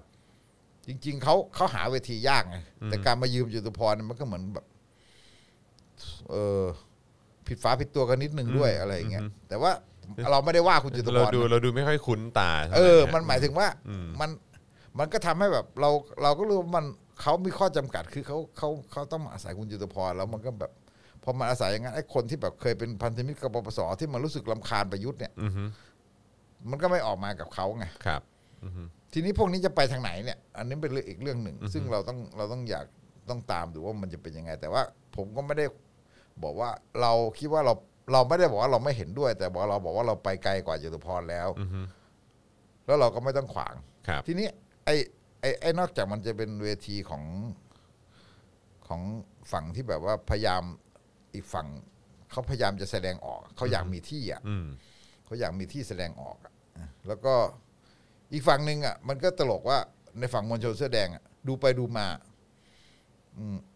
กลายเป็นว่ามวลชนก็ไปอาศัยเวทีจตุพร อืม มวลชนเขาก็ไปไกลกว่าจตุพรเหมือนกัน อืม ไม่งั้นเขาจะชูสามนิ้วเหรอ่ะ ครับ ใช่ไหมตั้งแต่วันแรกแล้วอ่ะ อืมอือฮึ ที่พวกนั้นยืนถ่ายรูปกับบนเวทีอ่ะ ครับ เราก็เห็นรูปชูสามนิ้วอยู่ อืม พอมาวันที่สอง คุณอดุลแกก็ห้าม อ่า เป็นเรื่องเลย อ่าใช่งานเข้าเลย งานเข้าเลย ใช่ งั้นเวลาเรามองมวลชนเฮ้ยมวลชนก็ไม่ได้โง่อะ อือฮึ ใครไปมองเสื้อแดงเขาอย่างนั้นไปผมก็ไปอ่านในสัมภาษณ์ในบีบีซีอะไรนะเขารู้หมดแหละ อืม ไม่ใช่เขาไม่รู้เอาอาจจะแบบ ไม่ได้ไม่ได้คิดอะไรมากกับจิตรพรมากเท่ากับบางคนที่แบบบางฝั่งฝั่งก้าวหน้าอีกฝั่งแบบแค่บางคนก็รู้สึกว่าตัวเองก้าวหน้าแล้วไปบอกรู้สึกว่าเออไม่ใช่ตัวเองฝั่งก้าวหน้าจำนวนมากอ่ะ อือฮึ ไม่ไม่รู้สึกว่าไม่ไม่โอเคกับจิตรพรน่ะแต่เขาเอ่อมวลชนแสอแดงเขาก็โอเค แล้วเขาก็คิดตรงๆ อ่ะ อืม เขาก็คิดว่าไม่เห็นเป็นไรเลย อืม ถ้าจะมีใครออกมาช่วยไล่ประยุทธ์แล้วทำให้เอ่อให้ลุงให้อานนท์ให้เพนกวินได้ออกจากคุก มันก็ถือว่าดี เออเขาคิดแค่นั้นอ่ะ อืมอือฮึ มันเขาไม่ได้ถอยไปไหนเลย ครับ เขาไม่ได้ถอยไปกับยุทธพรแต่เขาคิดว่ามันเป็นเวทีที่เขาใช้ได้ อืมอืม มันเป็นแพลตฟอร์มที่เขาใช้ได้ ครับ อ้าวเขาเห็นยุทธพรเป็นคือเป็นเป็นเป็นที่ที่เขาจะไปได้ไปแสดงออกเนี่ยมวลชนเขาก็แบบเออ เอาสิ เอออเขาก็บอกว่าบางคนก็บอกอันนี้ครั้งแรกในรอบเจ็ดปีเอาตีนตบเอาธงแดงเอาเอาเอามาโบกอะธงเสื้อแดงเอามาโบก แต่ถามว่านี่มาครั้งแรกบอก จริง ๆ ก็ไม่ใช่ อืม ม็อบนักศึกษาก็ม็อบราษ ก็ ฎร มาบ่อก็ย ไปมาตลอดอะ อืมครับ ไปเกือบทุกครั้งอะ อืม ใช่ไหมถ้าไปได้ก็ไปอะ ครับ เพียงแต่เขาไม่ได้ใส่เสื้อแดง ครับ บางคนก็ใส่นะ อืม แต่นั้นเสื้อแดงบางคนก็ใส่แต่เขาบอกว่าบางทีเขาก็ดูไปเขาไปกับเด็กๆเขาก็ใส่เสื้อดำ อืม อะไรอย่างเงี้ย อืม แต่เด็กเขาก็รู้ว่าเราเสื้อแดง ครับ อะไรเงี้ย ครับ นั่นไอ้การแสดงออกของมวลชนเนี่ยนะ อืม มันมันจริงๆก็เขาก็ไปไกลกว่าเพียงแต่ว่าเขาเห็นว่าตรงเนี้ยมันไปได้ อืม อืมมันเป็นที่แสดงออกได้ก็เอาสิ อืม ใช่ไหมก็เอาสิ ก็ใช้ก็ก็ใช้เป็นพื้นที่ในการแสดงออกก็ว่ากันไปอือฮึ เพราะฉะนั้นผมก็คิดว่าเราไม่น่าจะต้องไปขวางอะไรกับม็อ ครับ บ คุณจตุพร ครับ แล้วก็ ผมว่าเราก็ต้องเข้าใจพวกที่อืมพวกพันธมิตรกับปปสด้วยเหมือนกันว่า พวกนี้ก็ เวลามองอย่างเงี้ยคือ คือการมองมันไม่ต้องมองกันเป็นศัตรูแบบแบบแต่มองหมายความว่า ยังไงก็ไม่มีทางคิดตรง อื กัน มอือฮึ แต่เขาไม่เอาประ ห็นต่งกัน ยุทธ์แล้ว อือฮึ เขาไม่เอาประยุทธ์ก็ ครับ ก็ก็ก็โอเคอะ ก็ถือว่าเป็น แต่แน่นอน ห ว่า นึ่ง มัน ที่ ไม่ ที่ ไม่ เป็ คิ น ดต เป็ ร น ง แน กั วนร่วมกันได้ ในเรื่อง อฮึ ความคิดแก้รัฐธรรมนูญเรื่องอะไรคุณจะไปดูว่าวิธีคิดมันยังไม่ตรงกันหมดหรอก ครับ มันมันแทบไม่ตรงกันเลยอะไรเงี้ยแต่ว่าเออเราก็ไม่ได้บอกว่าต้องมาให้เขามามีอำนาจมีอะไรแต่มันเหมือนกับเขาก็มีเวทีของเขาเขาก็มีพื้นที่ให้เขามีพื้นที่เขาเขาชุ่มชิงมวลชนไม่ได้หรอก ครับผม เนี่ยผมก็คิดว่ามันก็เป็นมันแต่ว่าเขาอยากแสดงออกเขาก็แสดงออกมันก็เป็นมันก็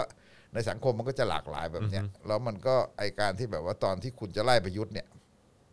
มันจะต้องยอมรับด้วยว่า เราอาจจะต้องแบบ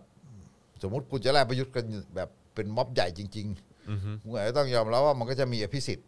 อืม แต่ว่าคุณก็ไม่เห็นต้องหนึ่งคุณไม่โหไม่จำเป็นต้องโหอภิสิทธิ์ แต่สองคุณก็ไม่จำเป็นจะต้องไปหลงไหลได้ปลื้มหรือคอยตามหรือไปเชื่ออภิสิทธิ์ อือฮึ ก็รู้ว่าเฮ้ยมวลชนเสื้อแดงเขาผมก็ขำที่ตอนมวลชนเสื้อแดงเขาที่บีบีซีบอกอะเอ่อตอนวีระสมความคิดแกขึ้นเวทีอะ ครับ บีบีซีรายงานบอกอืมมวลชนบอก แม่ ตอนนี้เรียกคุณยิงลักษณ์ใช่นะเมื่อก่อนเรียกอี อย่างเงี้ย โอ้โอ้ ไม่ใช่ คบ เขา ผ ไม่รู้ไง ครับผมครับผม มันรู้อ่ะ เออ แล้วทำไงอ่ะทำไมอ่ะ ฮะอ่าฮะ คือเวลาเรารู้เราก็รู้ไง ฮะฮะ ใช่ไหมเขาไม่ได้เชื่อคุณวีระหรอก ครับอือฮึ เขาไม่ได้เดินตามคุณวีระ อืมอือฮึ แต่เขารู้ว่านี่เป็นประโยชน์อะใช่ไหมชาวบ้านยังรู้แหละ ครับผม ใช่ไหมเพราะฉะนั้นผมคิดว่าไอ้เรื่องพวกเนี้ยมันก็ แน่นอนเวลามันหลายเรื่องมันซับซ้อนอ่ะแต่เราต้องเข้าใจว่าไอ้เรื่องพวกเนี้ยมันก็อะไรที่มันแบบมันมันยืมมือกันได้มันก็ ครั ต้ บ องยืมมือกันได้ ผมอืม เออ คือได้ นาต อารมณ์ว่า ใน ได้ ทางการเมืองเนี่ย มันเป็นประโยชน์ร่วมกัน เป็เองมันต้องมีอะไรที่มันยืมมือซึ่งกันและกัน ครับ ที่ผมัมนเป็นประโยชน์ร่วมกัน ครับผมอือฮึว้าว ผมก็ว่าผมไม่ได้ซีเรียสกับม็อบคุณสุพรตั้งแต่แรกแล้ว ตอน ครับ ที่ ผม บอกว่ามีม็อบมีม็อบผมบอกว่ามันก็เป็นทิศทางที่มันต้องมี แค่รู้สึกว่าไม่เห็นเป็นอย่างที่คิดเลยคือว่าไม่เป็นก็ก็ก็คิดอย่างนี้แต่หมายถึงว่าเออมันไม่มันไม่มันไม่ประสบอย่างความสำเร็จอย่างที่พวกเขาคิดอ่ะ อืม เท่านั้นเอง การออกมาของฝ่ายอนุรักษ์นิยมก็ไม่ได้ออกมาเยอะขนาดนั้นอืม ซึ่งผมคิดว่ามี อือฮึ พวกนี้อึดอัดเยอะแยะเลย ครับ ไม่ใช่ไม่มี จะ พวนี้ ออกไหม จะออกตรงไหน แต่ออกไหมอ่ะ จะไปมีทิศทางของงานแสดงออกตรงไหน ครับผม เขาอาจจะต้องไปไปไปซาวเสียงตั้งต้นกันใหม่หาวิธีแสดงออกกันใหม่ อืมอืม แล้วเราจำเป็นต้องยอมรับว่าเขาเขาก็เวลาคุณจะไล่ประยุทธ์เลยต่างๆเนี่ยมันจะมีพลังตรงมันต้องมีพลังตรงนี้จริง ครับ ๆใช่ไหมเราเอ่อ เหมือนกับเราบอกว่าแค่ม็อบราษฎรเนี่ย แค่คนรุ่นใหม่มันมันมันไม่พอที่จะเปลี่ยน อืม ใช่ไหมเออมันต้องมันต้องมีคน เจนอื่นๆต้องมาด้วย อะไรแบบนี้ด้วยใช่ไหมฮะมันก็เหมือน ใช่ เนี่ยแต่ว่ามันมันเป็นแรงเขย่า ครับ งั้นไอ้ตัวเนี้ยมันก็เหมือนกันในในฝั่งอนุรักษนิยมเองมันก็ถูกเขย่า อือฮึ ไม่ใช่ไม่ถูกเขย่า ครับ เขาก็คิดเหมือนกัน ไม่ใช่เขาไม่คิดนะมันบอกว่าไอ้สิ่งที่มายพูดบนเวทีวันที่ 24 มีนามันก็คือพูดกับฝั่งอนุรักษนิยมให้คิดว่าตกลงระยะยาวคุณมองว่ามันจะเกิด อะไร เราพูดแบบสุภาพด้วยนะหนูอย่างนั้นหนูอย่างนี้นะ ใช่ไหม คือการพูดให้คิดอ่ะคุณคิดหรือเปล่าว่ามันจะเกิดอะไร ครับครับอือฮึ อีกสิบปีอะไรแบบนี้มันจะเกิดอะไร อืมอืม นั้นเขาเขาก็ต้องคิดอ่ะแล้ว ครับ แต่เขาจะทำยังไง เพราะว่าอำนาจที่เป็นอยู่เนี่ยมันเป็นเป็นอำนาจที่เออไม่ไม่แยแสใครเลย ฟังดูแล้วก็ก็คือยังยังยังไม่เห็นการรวมตัวข ใช่ องหลากหลายรุ่นได้ขนาดนั้นนะฮะ ยัง อืมฮะแล้วอีกอันหนึงที่มันเพิ่งเกิดขึ้นเอ่อเมื่อแบบสดๆร้อนๆเลยเนี่ยก็คือที่สภาล่มอันล่าสุดนี่เอ่อพี่ถึกมีความเห็นว่ายังไงบ้างฮะ เพราะว่าจริง ๆ มันมีเรื่องของพรบประชามติด้วยที่จะต้องโหวตกัน คือไม่รู้ยังไม่ได้ตามตัวรายละเอียดแต่ผมคิดว่าพรบประชามติเนี่ยยังไงมันก็ผ่าน แต่ ครั ว่า บ มันจะถูกยื้อเวลา อ๋อก็คือว่าต้องใช้เวลาไปอีกพักใหญ่แหละอืม ทีนี้มันคือยื้อ ครับ มันก็จะยื้อการเรื่องของงานที่จะไปสู่การแก้รัฐธรรมนูนเพราะแก้รัฐธรรมนูนหลักจริง ๆ เนี่ย เราต้องมันคงต้องไปสู่ประชามติ ครับ ใช่ไหมฮะประชามติเนี่ยคือมันจะต้องรอให้ประชามพรบประชามติผ่านแล้วก็ไปสู่การแก้รัฐธรรมนูนเนี่ยการแก้รัฐธรรมนูนที่สำคัญที่สุดก็คือว่าเอ่อลงประชามติอย่างที่สามนูนว่า ซึ่งปกติเราจะไม่รู้สึก ไม่ค่อยเห็นด้วยหรอกว่าไอ้เรื่องแบบลงประชามติก่อน จริง ๆ เราก็ไม่เห็นด้วยนะ อืม เออจริง ๆ มันแก้สองห้าหกเสร็จแล้วไปลงประชามติก็ได้ อืม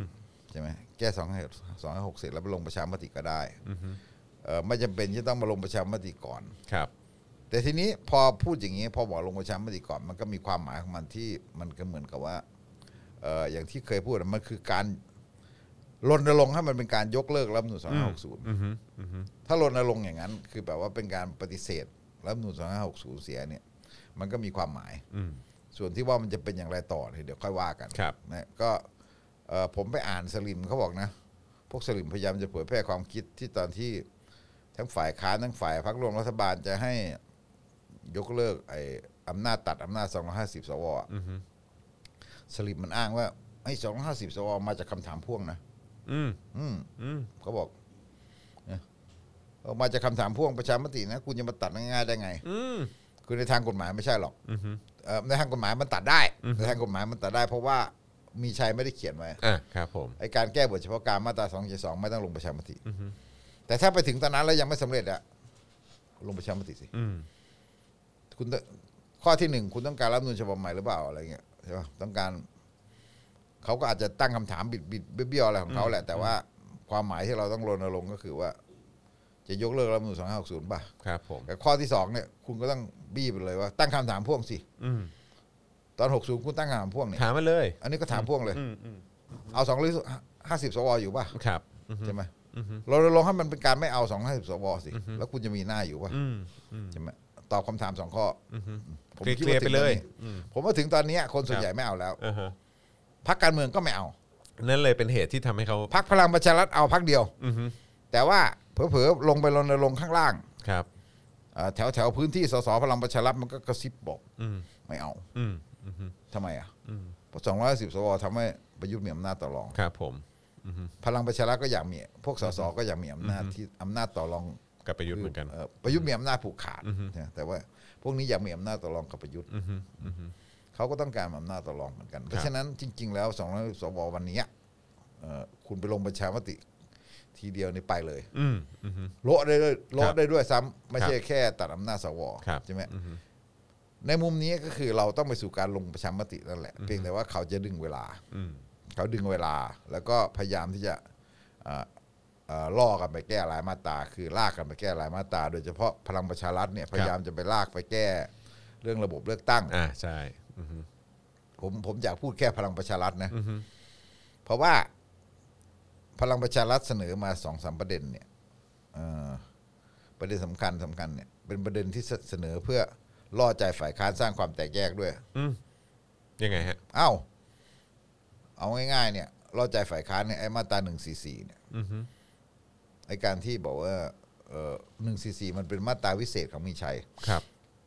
มึงมึงคุยว่ามันเป็นมาตราปราบโกง อือฮึ อืมจริง ๆ มันเป็นมาตราที่มีไว้เพื่อ ถ้าเพื่อไทยเป็นรัฐบาลเมื่อไหร่จะเอาตายอะ ครับผม ยุบพักอะ ครับผม บอกว่าห้ามแปรยติ อ่า ให้สส อืมอืม อะไรเอา อืม เอามีส่วนเข้าไปใช้งบประมาณอะ ครับผม ใช่ไหมฮะ อือฮึ ซึ่งจริง ๆ มันมันขัดหลักมากมันคล้ายๆว่า แล้วยังไงอะคุณตีความได้กว้างมาก อือฮึ อะไรอะแปรยติ และสสมีส่วนใช้งบประมาณ แปรยติเพื่อตัดงบตรงนั้น ตัดงบตรงนี้แล้วเอาไปเอาไปตั้งกันใหม่อะไรต่างๆเนี่ยแล้วเอ่อผลักกลับไปตรงนู้นตรงนี้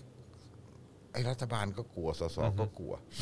ที่ผ่านมาก็ไปงบกลางมั่ง หรือไปงบองค์กรอิสระมั่งอะไร ตัวเองก็ไม่กล้าแตะเหมือนกัน มันก็ไม่กล้าไงคือทั้งแล้วแล้วมันเดือดร้อนไง อือฮึ มันหมายความว่ามันจะ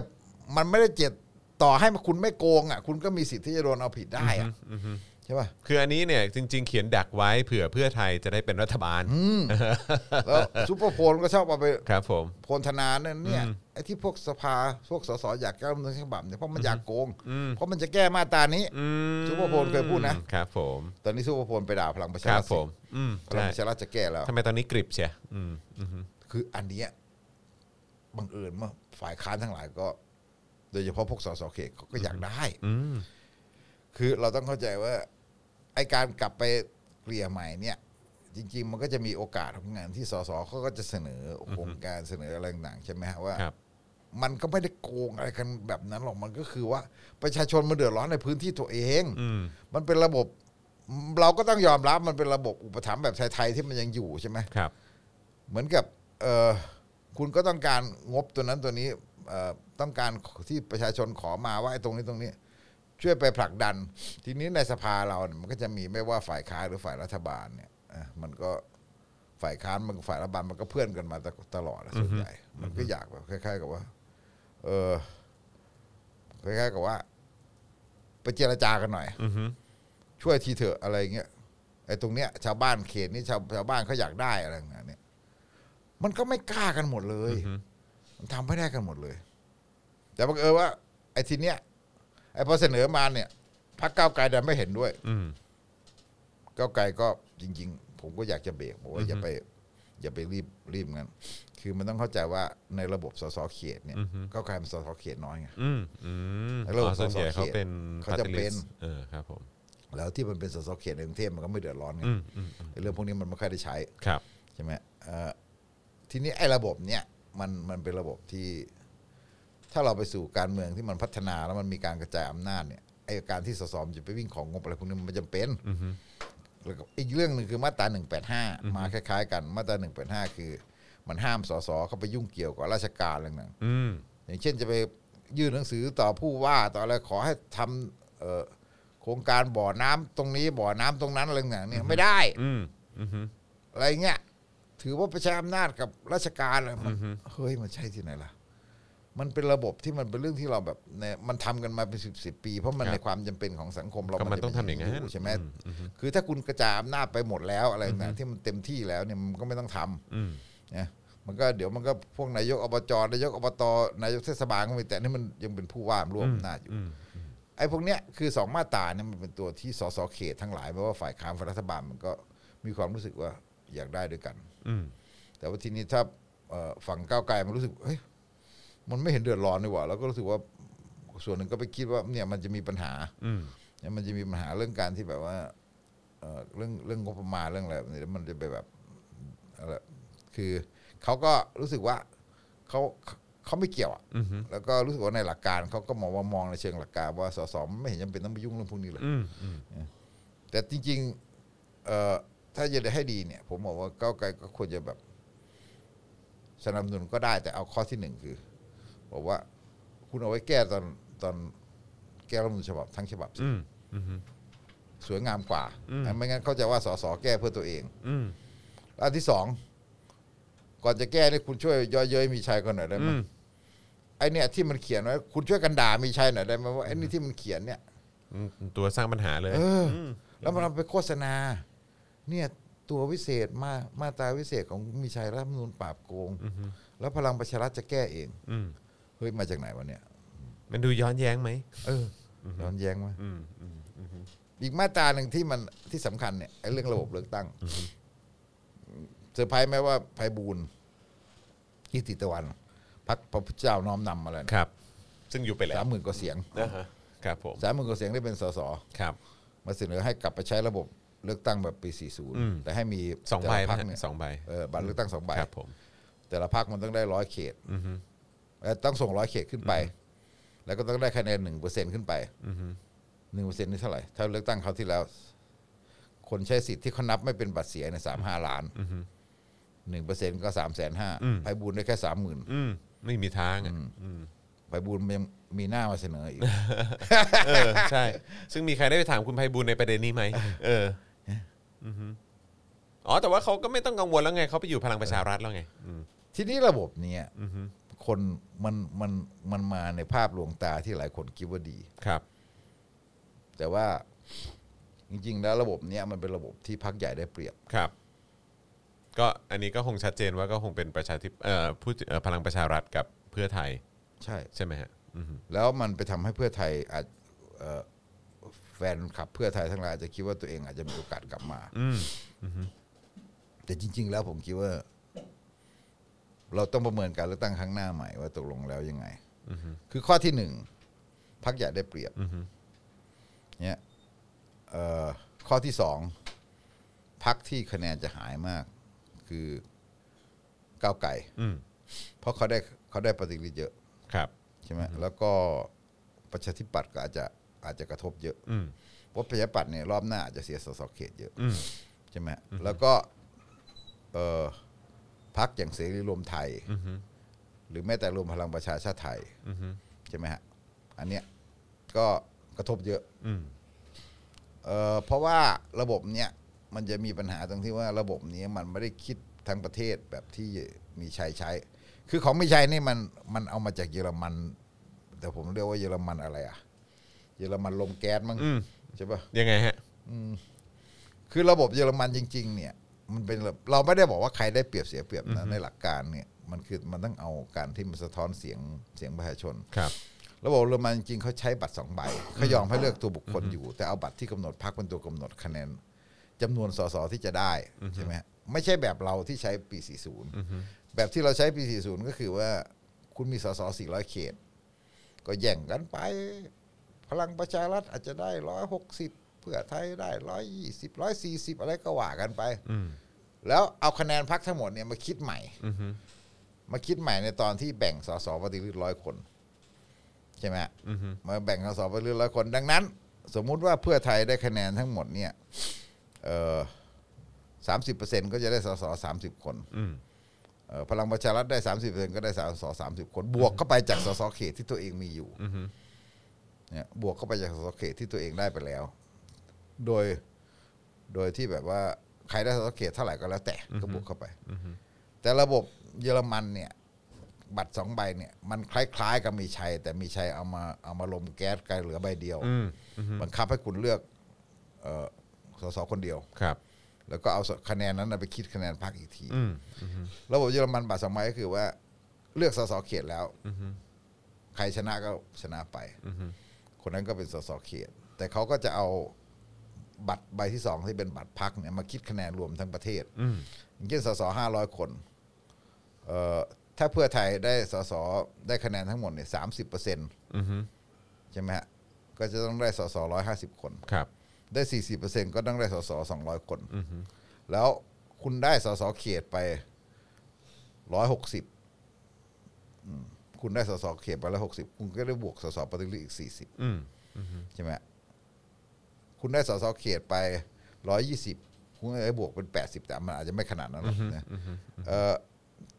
ก็เหมือนกับที่มีชัยคิดครั้งที่แล้วอะ ครับ ใช่ไหมครั้งที่แล้วเนี่ยเอ่อเพียงแต่ว่าครั้งที่แล้วมันเกิดโป่ง อือฮึ แต่โป่งของเยอรมันเขาก็มีนะ แต่โป่งเขาก็สมทบ อืม เขาเขาไม่กำหนดสสให้ฟิก อือฮึ เขาไม่มีการกำหนดสสฟิกว่าทั้งประเทศต้องมีสสแค่ 500 คน ครับ แต่เขาเขายอมให้มีการโป่งและมีการแบบมีการคำนวณใหม่เพิ่ม อือฮึ เพิ่มเฉลี่ยให้ อืม เพื่อความเพื่อความเป็นธรรม อืม อะไรอย่างเงี้ยใช่ไหมอย่างเช่น เพื่อไทยคราวที่แล้วเนี่ยเอ่อสสพึงมีพึงได้เนี่ยมาร้อยสิบ ครับ แต่ว่ามันได้ไปร้อยสามหก อืม ร้อยสิบนี่คือคะแนนจากทั้งประเทศที่ที่คะแนนจากคำนวณจากห้าร้อยคนใช่ไหมฮะมัน ครับ คะแนนมันคะแนนมันเจ็ดจุดแปดล้านนี่ผมก๊อปมาอยู่เจ็ดจุดเจ็ดจุดเก้าล้านอะโดยประมาณใช่ไหมจำนวนเพึ่งมีมันคือร้อยสิบมันแต่ว่าไปได้สสเกินไปร้อยสามหกร้อยสามหกเขาก็ได้สสเขตไปสสบัญชีรายชื่อเพิ่มไปศูนย์ อืม เนี่ยพลังประชารัฐนี่ร้อยสิบแปดได้สสเขตไปเก้าสิบเจ็ดเขาก็ได้เพิ่มไปยี่สิบเอ็ด อืม ยี่สิบสองยี่สิบเอ็ดเนี่ยเนี่ยอันนี้คือ แต่มีชัยมันเอามาไม่มีการปัดเศษแล้วเอามาใช้สูตรคำนวณเศษมนุษย์ที่เราเรียกกันอะเพี้ยนไปหมดไงคือจริง ๆ มันต้องตัดตัวนั้นออก มันดู อย่าง เละ ไป เทะ บุญพูดอะถูกแล้ว เอาแค่หนึ่งเปอร์เซ็นต์พักพลังเอ่อพักน้อมนำพระพุทธเจ้า ไม่ควรได้สอสออใช่ไหมไพบูลย์ไม่ควรได้เป็น เอาแค่หนึ่งเปอร์เซ็นต์แล้วตัดทิ้งไป ที่เหลือตัดทิ้งหมดใช่ไหมฮะแต่ทีนี้ถ้าเรากลับไปคิดตามระบบนั้นเนี่ย เราจะเห็นว่า ไอ้ไอ้บัตรสองใบแบบสี่ศูนย์เนี่ย มันจะถ้าเทียบกับเอ่อสมมุติว่าสมมุติว่าหกสองเนี่ยเป็นบัตรสองใบอะเราจะเห็นความเป็นธรรมที่ต่างกัน อืม เราจะเห็นว่าหกสองอ่ะ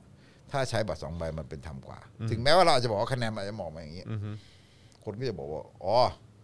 ถ้างั้นเราไม่ต้องแข่งกันสิเพื่อไทยก็จะบอกเนี่ยเดี๋ยวเอฟซีอนาคตใหม่ทั้งหลายก็เวลาลงสสเขตลงเพื่อไทยกันนะเอออะไรเงี้ยเออแต่ว่ามันก็อาจจะคิดง่ายไปนะครับ บางทีมันตอนหลังมันต่างคนต่างเลือกละ นั่นแหละสิ เออแต่ว่าอันนี้คือ เราย้อนไปดูทั้งหลายเนี่ย เราจะพบว่าระบบแบ่งเขตเอ่อไอ้ระบบเยอรมันเนี่ย บัตรสองใบของเยอรมันเนี่ยมันเป็นธรรมที่สุด อืม มันเป็นธรรมที่สุดมันสะท้อนความเป็นธรรมได้มากที่สุด แต่ว่าอย่างที่พี่ถึกบอกนะว่าเวอร์ชันมีชัยนี่เอามาลมแก๊สนะ คือ คือเวอร์ชั่น 40 มันทำให้พรรคใหญ่ได้เปรียบ อืมอืม ใช่ไหมเวอร์ชัน 40 มันทำให้พรรคใหญ่ได้เปรียบ ครับ แล้วเวอร์ชั่นเอ่อของของมีชัยเนี่ย ซึ่งเราอย่าลืมว่าเขาใช้ต่างเขตต่างเบอร์ด้วยนะไม่ได้ส่งเสริมระบบพรรคการเมืองเลย แต่กลับไปให้คนเลือกเบอร์เดียวแข่งกันแล้วก็เอาคะแนนอ่าคะแนนค่อยเอาคะแนนมาคิดพักอีกที ซึ่งซึ่งมันบิดเบี้ยวมาก มันบิดเบี้ยวมาก แล้วมันทำให้บังคับให้คนแบบต้องเลือกต้องตัดสินใจอ่ะต้คอง รับ ตัดสินใจว่าจะเลือกอะไรต่างแต่ว่าเอ่อแบบ 40 มันก็คือว่าคะแนนมันทิ้งน้ำจริง ไม่ใช่คะแนนทิ้งน้ำมันคะแนนมันเอาไปคิดในสัดส่วนที่ไม่ถูก ผมไปนั่งคำนวณอ่ะ อย่างเช่นผมไปนั่งคำนวณอ่ะ สมมติ462 นี่นะ ถ้ามันเป็นระบบ อืม ถ้ามันใช้แบบ 40 นะ แล้วสมมุติว่าบัตรสองใบแล้วมันออกมาอย่างนี้นะฮะ ครับ แล้วก็แต่ว่าของของของ 62 มันเป็น 350 นะ มันเป็น 350 เขตกับ 150 สสปฏิริษนะ สมมุติเราใช้ระบบนี้นะ ใช่ไหมฮะ เออพักเสรีรวมไทยอย่างเงี้ย ผมยกตัวอย่าง เออตอนที่เราคำนวณแบบยังไม่ไปเอาไปปัดด้วยสูตรเศษมนุษย์นะ มันจะได้ 11 คน อือฮึ เออนี่คำนวณจากสสห้าร้อยเพราะคก็รับ ได้คะแนนเสียงประมาณแปดแสน ครับ ใช่ไหมคำนวณจากสสเอ่อสสห้าร้อยคน คะแนนของเขาเนี่ยเมื่อหารด้วยสัดส่วนสสทั้งประเทศ แล้วเสรีรวมไทยจะได้สิบเอ็ดคนสิบเอ็ดจุดห้าแปด อืม นี่คือคำนวณจากสสห้าร้อยคน ครับ แต่เราลองคิดว่าถ้าเอาคะแนนนี้ไปคำนวณจากสสร้อยห้าสิบคน อืม คือตัดแบ่งเขตไปแล้วใช้ระบบสี่ศูนย์ ครับ แล้วก็เอาแค่ร้อยห้าสิบคนมาใช้เนี่ย อือฮึ เอาแค่ร้อยห้าสิบคนมาแบ่งมาแบ่งให้มาแบ่งให้กับคะแนนต่างประเทศอะสีรวมไทยจะเหลือสามคน อืมโอ้โห คนละเรื่องเลยเนาะอืมครับ ผม สีรวมไทยจะเหลือสามคน ครับ แล้วก็เอออันเนี้ยเพื่อชาติเหลือหนึ่งคน อืม รวมพลังประชาชาติไทยรวมพลังประชาชาติไทยอะพรรคสุเทพอะเอ่อโดยปฏิริษก็เหลือหนึ่งคน หนึ่งคนเหมือนกัน แต่เขาแต่เขาได้สสเขตหนึ่งคน อืม ก็จะมีสองคน อืม ใช่ไหมฮะอันนี้คือ อันนี้คือการคำนวณอย่างง่าย ๆ เลย อือฮึ เนี่ยเสรีรวมไทยเนี่ยคือสามคน อนาคตใหม่เนี่ย หนักสุด อนาคตใหม่เนี่ยใช่ไหมฮะจากจำนวนทั้งหมดเนี่ยเขาเวลาเขาคำนวณทั้งประเทศเนี่ยเออมันจะอยู่ที่แปดสิบเก้าคน ครับ แล้วได้สสเขตไปสามสิบเอ็ด อือฮึ ตามสูตรเดิมเนี่ย ตอนยังไม่เอาไปปัดเศษมนุษย์นะ อือฮึ จะได้สสเพิ่มอีกห้าสิบแปดทั้งประเทศได้แปดสิบเก้าสสเขตสามเอ็ดพอไปหักแล้ว มันก็จะได้ควรจะได้เพิ่มห้าสิบแปดใช่ไหมฮะแต่ถ้าคุณใช้ระบบแบ่งเขตแบบแบบสามร้อยห้าสิบกับร้อยห้าสิบสสเขตก็ได้ไปเลยสามเอ็ดคนใช่ไหม ครับ คะแนนที่เหลือที่เอามาคำนวณในที่เอามาคำนวณในร้อยห้าสิบคนเนี่ยคะแนนหกจุดสามล้านเนี่ย มันจะได้สสปฏิริษียี่สิบเจ็ดคน โอ้โห ยี่สิบเจ็ดคน อืม ก็ทั้งหมดก็จะเป็นห้าสิบแปดหายไปทั้งหมดสามสิบคน อืมอืม ประมาณสามสิบค หาย น ไปเยอะนะอืม หายประมาณสามสิบคน ครับผม เพื่อไทยอาจจะติดปี๊บหน่อยหนึ่ง เพราะว่าคะแนนทั้งหมดเนี่ยเจ็ดจุดแปดล้านร้อยสามหกสสล้นเบ่งบาน อืม เออไม่ได้สสปฏิริษีเพิ่มในการเลือกตั้งหกสองแต่ถ้าใช้สูตรสี่ศูนย์เพื่อไทยจะได้เพิ่มมาอีกสามสาม อืมอืม ได้เพิ่มมาสามสามคน อืมอืม เหมือนดีไหม โอ้โห เพิ่มอีกตั้ง 30 แต่ว่าก็อย่างที่พี่ถึกบอกจริงๆว่าพักใหญ่ก็ก็ก็จะเป็นประโยชน์กับเขา อืมพรรคใหญ่ได้เปรียบ แล้วก็อืมพรรคอื่นๆ คะแนนไม่ถึงหนึ่งเปอร์เซ็นเนี่ย ก็ไม่ต้องพูดถึงเนอะ ไม่ต้องพูดถึงครับชาติพัฒนา พลังท้องถิ่นไทยรักผืนป่าเนี่ยตายหมด คือไม่มีทางอะ เออไม่มีทางย ที่ กเว้น คุณจะกิด ชาติพัฒนาเนี่ยมี ครับ มีสสเขตอยู่หนึ่งคน อืมอืม ใช่ไหมอืมชาติไทยก็ยังอยู่เพราะ ครับ ชาติไทยเนี่ยสสเขตเขาหกคน ครับ ใช่ไหมฮะอะไรแบบเนี้ยแต่ว่าคือมันจะไปสู่แบบเนี้ยแต่ว่าคำถามก็คือว่าเวลาคิดง่ายๆอย่างเงี้ยเหมือนไอ้ชาติเอ่อเพื่อไทยได้เพิ่มนะครับ อืม แต่นั่นคือเลือกตั้งหกสองนะครับ อืม พอถึงเลือกตั้งหกหกสมมุตินะ ถ้าคุณใช้สูตรนี้นะ อืม คุณคิดเหรอว่าเพื่อไทยเป็นพรรคที่เบ่ง อืม บวม อืม ผมว่าไม่ใช่ อืม ผมว่าพลังประชารัฐต่างหากจะเป็นพรรคที่ได้สสเขตเยอะ ใช่อืม ไม่ว่าจะก้วยการดูดไม่ว่าจะอะไรก็ตามแต่ตราบใดก็ตามที่มันยังไม่ได้ยกเลิก อืม มันยังไม่ได้ยกเลิกข้อที่ว่า 250 สวโหวตนายกได้เนี่ย อืม พลังประชารัฐจะจะชนะสสเขตเยอะ อืมอืม ชนะ ว้าว สสเขตเยอะ มันคิดง่าย ๆ เลยคือ ปี 62 คนยังมีพลังงานที่รู้สึกเฮ้ยเราจะเปลี่ยนรัฐบาลได้เบื่อพยุทธ์เต็มที่อะไรต่างๆเนี่ย อืม โดยที่คนจำนวนมากก็ไม่ได้ตระหนักเรื่อง 250 สวเท่าไหร่นะ อืมอืม คือคืออันนี้สังคมเนี่ยมันก็ประหลาดตรงที่ว่าแค่ๆว่า คุณรู้อยู่นะ อืม ไปถามกฎหมายเนี่ยรู้อยู่นะ แต่ว่ายังคิดว่าคล้ายๆกับว่า มันยังพอมีแรงคึดหรือเปล่าหรืออะไรแบบหรือว่ามันแบบอาจจะไม่ได้รู้สึกว่ามันเป็นเรื่อง มันยังเห็นเป็นมันยังอยู่ไกลอ่ะ อืม มันยังอยู่ไกลตัว อือฮึ แต่พอมันผ่านหกสองเราเห็นชัดๆว่าโอ้โหนี่มันสองร้อยห้าสิบสวเลือกประยุทธ์นี่หว่า คือปัญหาจอนว่ามันมีอย่างหนึ่งเลยก็คือว่าเหมือนพออารมณ์ว่าปัญหามันยังไม่มาถึงไงยังไม่ต้องไปคิดถึงมันหรอกเออแต่พอมาถึงปุ๊บเนี่ยอื้อหือยังไงต่อละทีเนี้ย อืม เอ่อพักพวกเก่าๆผมอะนะ อือฮึ เข้าไปรับจ้างหาเสียง ครับ ให้พลังประชารัฐเนี่ย อ่าเหรอฮะ เขามาเล่าให้ฟังแต่แถวภาคเหนือตอนบนอะเอ้ยแต่แถวภาคเหนือตอนกลางอะ อืม ของใครก็รู้กัน ครับผม เล่าให้ฟังบอกไม่เห็นจะยากเลย เรียกประชุมแกนนำผู้ใหญ่บ้านกำนัน อือฮึ ผู้นำชุมชนอะไรต่างๆ เนี่ย มาให้หมดเลย อือฮึ แต่ละเขตแต่ละเขตทีละทีละอำเภอทีละอำเภอ อือฮึ กลางรับนูนให้ดู เขียนอธิบายทีละคำ อือฮึ มาอธิบายทีละอย่าง บอกนี่เลือกเข้าไปอย่างนี้อย่างนี้อย่างนี้สมมติอย่างนี้อย่างนี้แล้วสองร้อยห้าสิบสวโหวตนายก อือฮึ ใครเป็นรัฐบาล อืม อ่ะ อืม ตัดสินใจซะนะ อืม จะก็อยู่ข้างไหน เออถ้าไมาอยู่กับเราก็ออกจากห้องไป อืมก็แค่อ๋ออารมณ์ว่ามาแบร์ให้ดู แบให้ดู แบร์ให้ดู แล้วก็ตัดสินใจเอาเอง แล้วผมถามว่า พวกนี้เขาต้องพึ่งอำนาจรัฐใช่ไหม อืม เขาต้องพึ่งกลไกรัฐเขาต้องพึ่งงบประมาณรัฐเขาต้องยังไงเขาก็เลือกรัฐบาล ครับผม เขาเลือกรัฐบาล อืม การเมืองในชนบทจำนวนมากมาเลือกรัฐบาล อือฮึเพราะเขาก็เพึ่งพางบอ่ะ อืมงั้นคุณไปโฆษณาให้ตายว่า นโยบายโทนี่ขับเฮา ส์เนี่ย เจ๋งมากอะไรเงี้ยแต่ไอ้ฝั่งตรงข้ามเลือกขึ้นมาก็ไม่ได้เป็นรัฐบาล อืม ไม่มีความหมาย อือฮึ นี่เราไม่ได้นี่พูดถึงนโยบาย อือฮึ เราพูดถึงระดับสูงสุดก่อน อืม แล้วถามว่าอำนาจรัฐเอ่ออาวุธกระสุนอะไรต่าง ๆ ที่เขาพรีเขาพร้อมเพรียงทุกอย่างทุกอะไรเนี่ยนี่ อือฮึ ผมว่าใครชนะสสเขต อืม จริงๆตอบได้ ถ้าไม่งมงายเกินไปนะ อือฮึ ตอบได้ อือฮึ มันตอบชัดๆอยู่แล้วว่าใครชนะสสเขตงั้นเนี่ยเป็นสเต็ปของเขาเลือกตั้ง 40เนี่ยผมไม่ได้บอกว่าคานเพราะว่าทั่วไทยได้เปรียบนะเอ้ยเพราะเพราะพลังประชารัฐได้เปรียบนะ อือฮึ แต่ว่าว่าในหลักการมันก็ผิดอยู่แล้ว ครับครับ แต่เราไปงงเราไปหลงอยู่ติดอยู่กับ 40 อืมอืม แล้วหลงติดอยู่กับ 40 มามากเกินไป คิดว่ามันทำให้ชนะ ตอนนั้นตอนนั้นไทยรักไทยชนะถล่มแต่ ครั จ บ ริงๆแล้วไม่ใช่ อืม เออโดยหลักการแล้วมันต้องเป็นระบบเยอรมัน อืม เนี่ยแล้วก็เป็นบัตรบัตรเยอรมันบัตรสองใบ ไม่ใช่เยอรมันแบบแบบแบบมีชัย อืม เนี่ยจริง ๆ บวรศักดิ์ก็เคยจะเอามาใช้ ครับ แต่บวรศักดิ์ก็พิสดารไปอีกแบบ ไปบอกว่าแบ่ง 8 เขต อืม คือแบ่งประเทศไทยเป็น 8 เขตอะ อืม แล้วไปเลือกตั้งกันด้วยระบบเนี่ย อะไรของเขา ผมก็ไม่รู้กับจินตนาการขึ้นมายังไง แล้ว พวกประชาธิปัตย์ก็โวยกันชิบหายเลยตอนนั้นบอกเอ้า คือคะแนนประชาธิปัตย์ก็จะไปล้นอยู่ภาคใต้ไง อืมอืม คะแนนเพื่อไทยก็จะไปล้นอยู่ภาคอีสานภาคเหนืออะไรเงี้ยแต่เพื่อไทยก็ยังพอมีพื้นที่อื่นเราไม่โวยมากแต่ประชาธิปัตย์นี่โวยมาก เพราะเขาเขาจะไปล้นอยู่แค่แถวภาคใต้ อืม ภาคอื่นเขาไม่มีคะแนนเลยอะไรเงี้ยแล้วมันแบบก็เอ่อแบ่งแปดเขตแปดโซน แบ่งจำนวนสสเขาก็จะไปล้นอยู่ตรงนั้น ตรงอื่นเขาไม่ได้เลยอะไรเงี้ยแต่ไม่ใช่แล้วนะรอบหน้านี่ประชาธิปัตย์ก็ตายนะ อืม รอบหน้าประชาธิปัตย์ก็จะคล้าย ๆ กันคือประชาธิปัตย์จะเป็นพรรคที่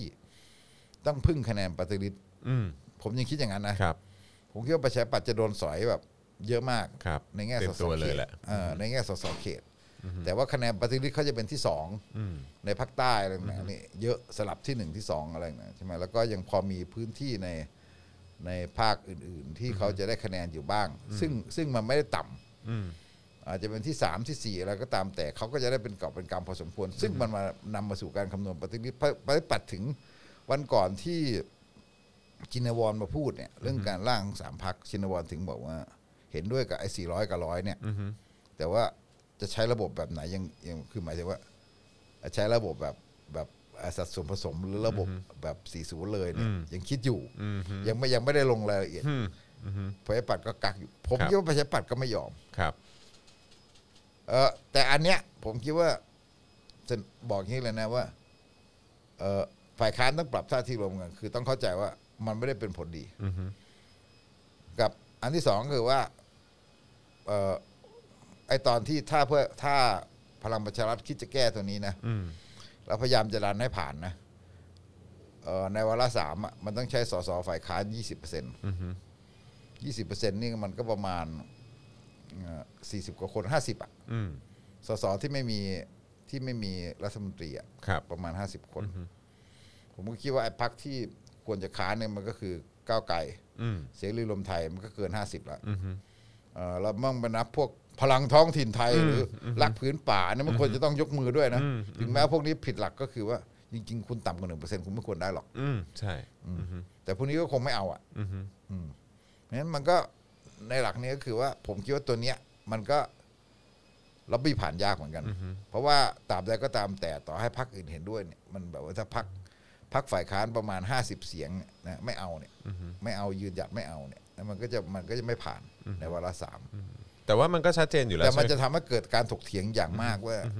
เอ่อสมมติมันตอนที่มันเข้าสภาตอนหลังๆเนี่ยเอ่อผมก็ไม่รู้ว่าเพื่อไทยเนี่ย แต่ว่าผมคิดว่าเพื่อไทยระดับบนบนๆเขาเข้าใจนะคิดว่าเขาก็เข้าใจเขาตีความถูก แต่ว่าเอ่อพวกเอ่อมวลชนหรือส่วนหนึ่งเราจะคิดว่ายังคิดกันอยู่ว่า 40 ดี อืม ยังคิดกันอยู่ว่า 40 ดี เข้าใจ แต่แน่นอนว่า อืม จริง ๆ คือมันเป็นการเบือนกระแสทั้งหมดเนี่ยมันเป็นการบิดกระแส อืม พลังประชารัฐบิดกระแสเพื่อหนีออกไปจากเรื่อง 250 สว เพราะการแก้รัฐธรรมนูนเนี่ยไอ้เรื่องเออการแก้รัฐธรรมนูนรายมาตราเนี่ยก่อนไปสเอ่อก่อนไปสู่การแก้ทั้งฉบับ ถ้าแก้ได้นะมันมีสองเรื่องเท่านั้นคือเอา250สวออกไปกับเรื่องระบบเลือกตั้ง อืมอืม หาระบบเลือกตั้งให้มันตรงกัน แล้วก็เอ่อเอา250สวออกไป เพื่อไปสู่การที่แบบว่าถ้ามันเกิดวิกฤตอะไรคุณยุบสภาได้ อืมอืม ใช่ไหมยุบสภาได้แล้วก็ถ้าประยุทธ์จะกลับมาโดยที่คุณแบบระบบเลือกตั้งมันแฟร์ๆแล้วก็เอ่อคุณไม่ต้องใช้สองร้อยสวผมไม่ว่าเลยนะ อืม โอเคเลยคือมันก็ได้ เรายอมรับอยู่เพราะอันนั้นมันจะมันแบบ ถ้าคุณ ก็ คิด ตาม ว่า ผล พงประช การ ฐ เลือก ช มั นะ นจริงๆอ่ะ โเค อืมครับผมอือฮึแต่ว่าแต่ว่าก็คือพอยมันก็ชัดเจนว่าเออเอ่อไพบูลย์อาจจะกลับไปเอ่อที่เสนอว่าเออแบบอ่ะเป็นบัตรเลือกตั้ง 2 ใบ กลับไปคล้ายๆ เหมือนตอนปี 40 อะไรแบบเนี้ยแต่คือเขาก็ไม่ได้แตะ 250 อยู่แล้วอ่ะมันก็ชัดเจนอยู่แล้วว่าเออเขาก็ยังต้องพึ่ง เขาต้องการพึ่ง 250 คือถ้ามันมี เยงขสว 250 เนี่ย ยังไงมันพลังประชารัฐมันชนะอย่างที่ผมบอก ครับผม ไม่ได้สู้ที่นโยบายละคุณสู้ยังไงก็สู้ไม่ได้ เพราะเขาบอกว่า พื่อไทยอ้าปากอะไรมาที่มันเป็นนโยบายอันดีวิเศษเนี่ยเขาก็แซวหมดหัวล็อกกิ้งเลยบอกคุณไม่ได้เป็นรัฐบาลไงแง่ อืม สองร้อยสิบสวเลือกเราคุณจะไปทางไหนล่ะ ครับ ใช่ไหมฮะ เพราะฉะนั้นแต่เราแต่เราก็มองเห็นชัดเจนใช่ไหมครับว่าเออจริง ๆ แล้วก็จุดอ่อนหรือว่าไอ้ตัวแบบชี้วัดว่าเอ่อรัฐบาลนี้จะชนะหรือจะแพ้เนี่ยมันก็อยู่ที่สว250 เสียงนั่นแหละ มันก็จบ มันไม่เป็น มัน เรื่องสู้อะไร มันแค่นั้นเลย มันแค่นั้นเลยใช่ไหมฮะคือก็คือเขาเขาต้องมีถ้าเขามีสว250 เสียงยังไงก็ชนะ ก็แค่นั้นแหละเออแต่ว่าถ้าไม่มีเนี่ยเขาอะดูเขาดูกังวลมาก เพื่อไทยก็อาจจะไปหาเสียงแค่ว่า อืม จริงๆ เปลี่ยนขั้วแล้ว อือฮึ กระซิบกระซาบเนี่ยเดี๋ยวเนี่ยเดี๋ยวมีใบสั่งให้สองร้อยสิบสวเลือกเลือกเรา อือฮึ แค่นั้นอะ อ่าฮะเออ ใครจะเชื่อ ครับผม โอ้โหเอ้อเอิ่มยังยังดูเหมือนว่ายังเป็นเรื่องที่ยังอีรุงตุงนางไปอีกพักใหญ่นะครับกับกับการแก้รัฐธรรมนูญนะฮะอืม ก็ยาวมันยาวแต่ก็คือผมก็คือว่า พี่ถึงมีอะไรแบบอยากให้เราจับตาหรือว่าสังเกตเป็นพิเศษไหมช่วงนี้เกี่ยวกับเรื่องของการเคลื่อนไหวในสภาหรือการแก้รัฐธรรมนูญ เครื่องหมายในสภามันก็ ผมว่าเราก็คือสภามันก็เล่นเกมกันอย่างนี้ ครับ แล้วยังไงประชาธิปัตย์มันก็เอ่อภูมิใจไทยแล้วก็ยังอยู่แหละ อือฮึ เขาไม่กล้าไปไหนหรอก ครับ ตราบใดที่เขาเห็นว่ารัฐบาลมันยังมั่นคงหนีไปก็อดตาย อือฮึอือฮึ ภูมิใจไทยยิ่งไม่ต้องพูดถึงเลย ครับผม ใช่ไหมฮะอืม แม้ว่าจะดูมีปัญหาอะไรกันก็ตาม มีปัญหาอะไรกันก็ตามภูมิใจไทยนี่เกาะขาอยู่ตลอด ครับผมอือฮึ เพราะฉะนั้นเนี่ยเอ่อประชาธิปัตย์เนี่ย เป็นฝ่ายที่แบบภูมิใจไทยคุณอยู่อย่างนี้ไปในการเลือกตั้งครั้งหน้า ภูมิใจไทยไม่ได้เสียหายนะฮะ อือฮึ อาจจะถูกพลังประชารัฐตีชิงบ้างอะไรต่างๆบ้างแต่มันก็แย่งกันพอแย่งกันพอสู้ได้ อืม ใช่ไหมเอ่ออาวุธกระสุนพร้อมพรังพอกัน อือฮึ อะไรเงี้ยใช่ไหมแต่ว่าประชาธิปัตย์เนี่ยเสียเปรียบ อืม ประชาธิปัตย์เนี่ยเสียเปรียบ ครับ พื้นที่มันทับมาก ครับ ภาคใต้เนี่ยโดนโดน โดนไป แย่ง เยอะ ทั้งพลังประชารัฐทั้งภูมิใจไทยนะ ครับผมอือฮึ โดนแย่งมากอะไรอย่างเงี้ยเพราะฉะนั้นเนี่ยประชาธิปัตย์นี่มีแต่ตายกับตาย แต่ว่า คุณโดดหนี้ไปตอนนี้ก็ตาย อือฮึ นี่ ก็ต้อง การ เกาะ เมื ไว้ อง ก่อน การเมืองฝั่งประชาชนก็ยังลำบากตรง ครับ ที่ว่ามันยังลำบากอยู่แต่ว่า คือทำยังไงที่แบบว่า มันก็ต้องประคอง อือฮึ มันต้องประคองการแบบการเดินต่อกำลังคือคือผมคิดว่าพลังมันไม่ได้ลดนะ ครับ เราวัดวัดมาหลายครั้งที่เราแบบช่วงหลังๆ เนี่ยพยายามวัดกระแสพยายามสอบถามพยายามอะไรดูกับคนรุ่นใหม่กับอะไรเนี่ยมันไม่ได้ลดหรอกเพียงแต่มันเหมือนเขา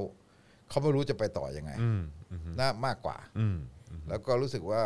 อืมมันเจอการตอบโต้ที่รุนแรง มันเกิดจากใช้อำนาจที่รุนแรงเนี่ยมันก็เหมันแบบ มันก็ต้องแบบพยายามที่จะแบบสงบปากสงบคำกันอยู่บ้าง แต่ว่าในโลกออนไลน์ก็ไม่ได้สงบหรอกนะ ครับผม อืมมันมีวิธีแสดงออกที่สนุกสนานมากอยู่ตลอ ครับดผม อะไรอย่างงี้ใช่ไหมแต่ว่าไอการที่จะออกมาตรงๆเนี่ยมันก็แบบว่ามันก็แบบต้องต้องเอ่อรู้ว่าออกมาแล้ว มันไม่ใช่แบบแค่โดนหนึ่งสองมันโดนนู่นโดนนี่เต็มไปหมดอะบางคนก็รู้สึกว่ายังบวกอยู่ยังอะไรอยู่แต่ว่าไอการที่มันจะทำอย่างนั้นมันก็ไม่พร้อมมันก็ไม่ได้พร้อมเสียทั้งหมด แต่ว่าเพราะฉะนั้นทั้งขบวนมันก็ยังแบบรู้สึกว่า มันแค่รู้สึกว่าจะเอาไงต่ออ อฮึ มันจะเอาไงต่ออ อืม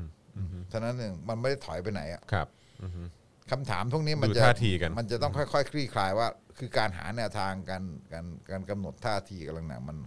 มันมันก็จะไปต่อเรื่อยๆอะ อือฮึ ซึ่งตอนนี้หลายคนก็เขาก็บอกว่าก็คือ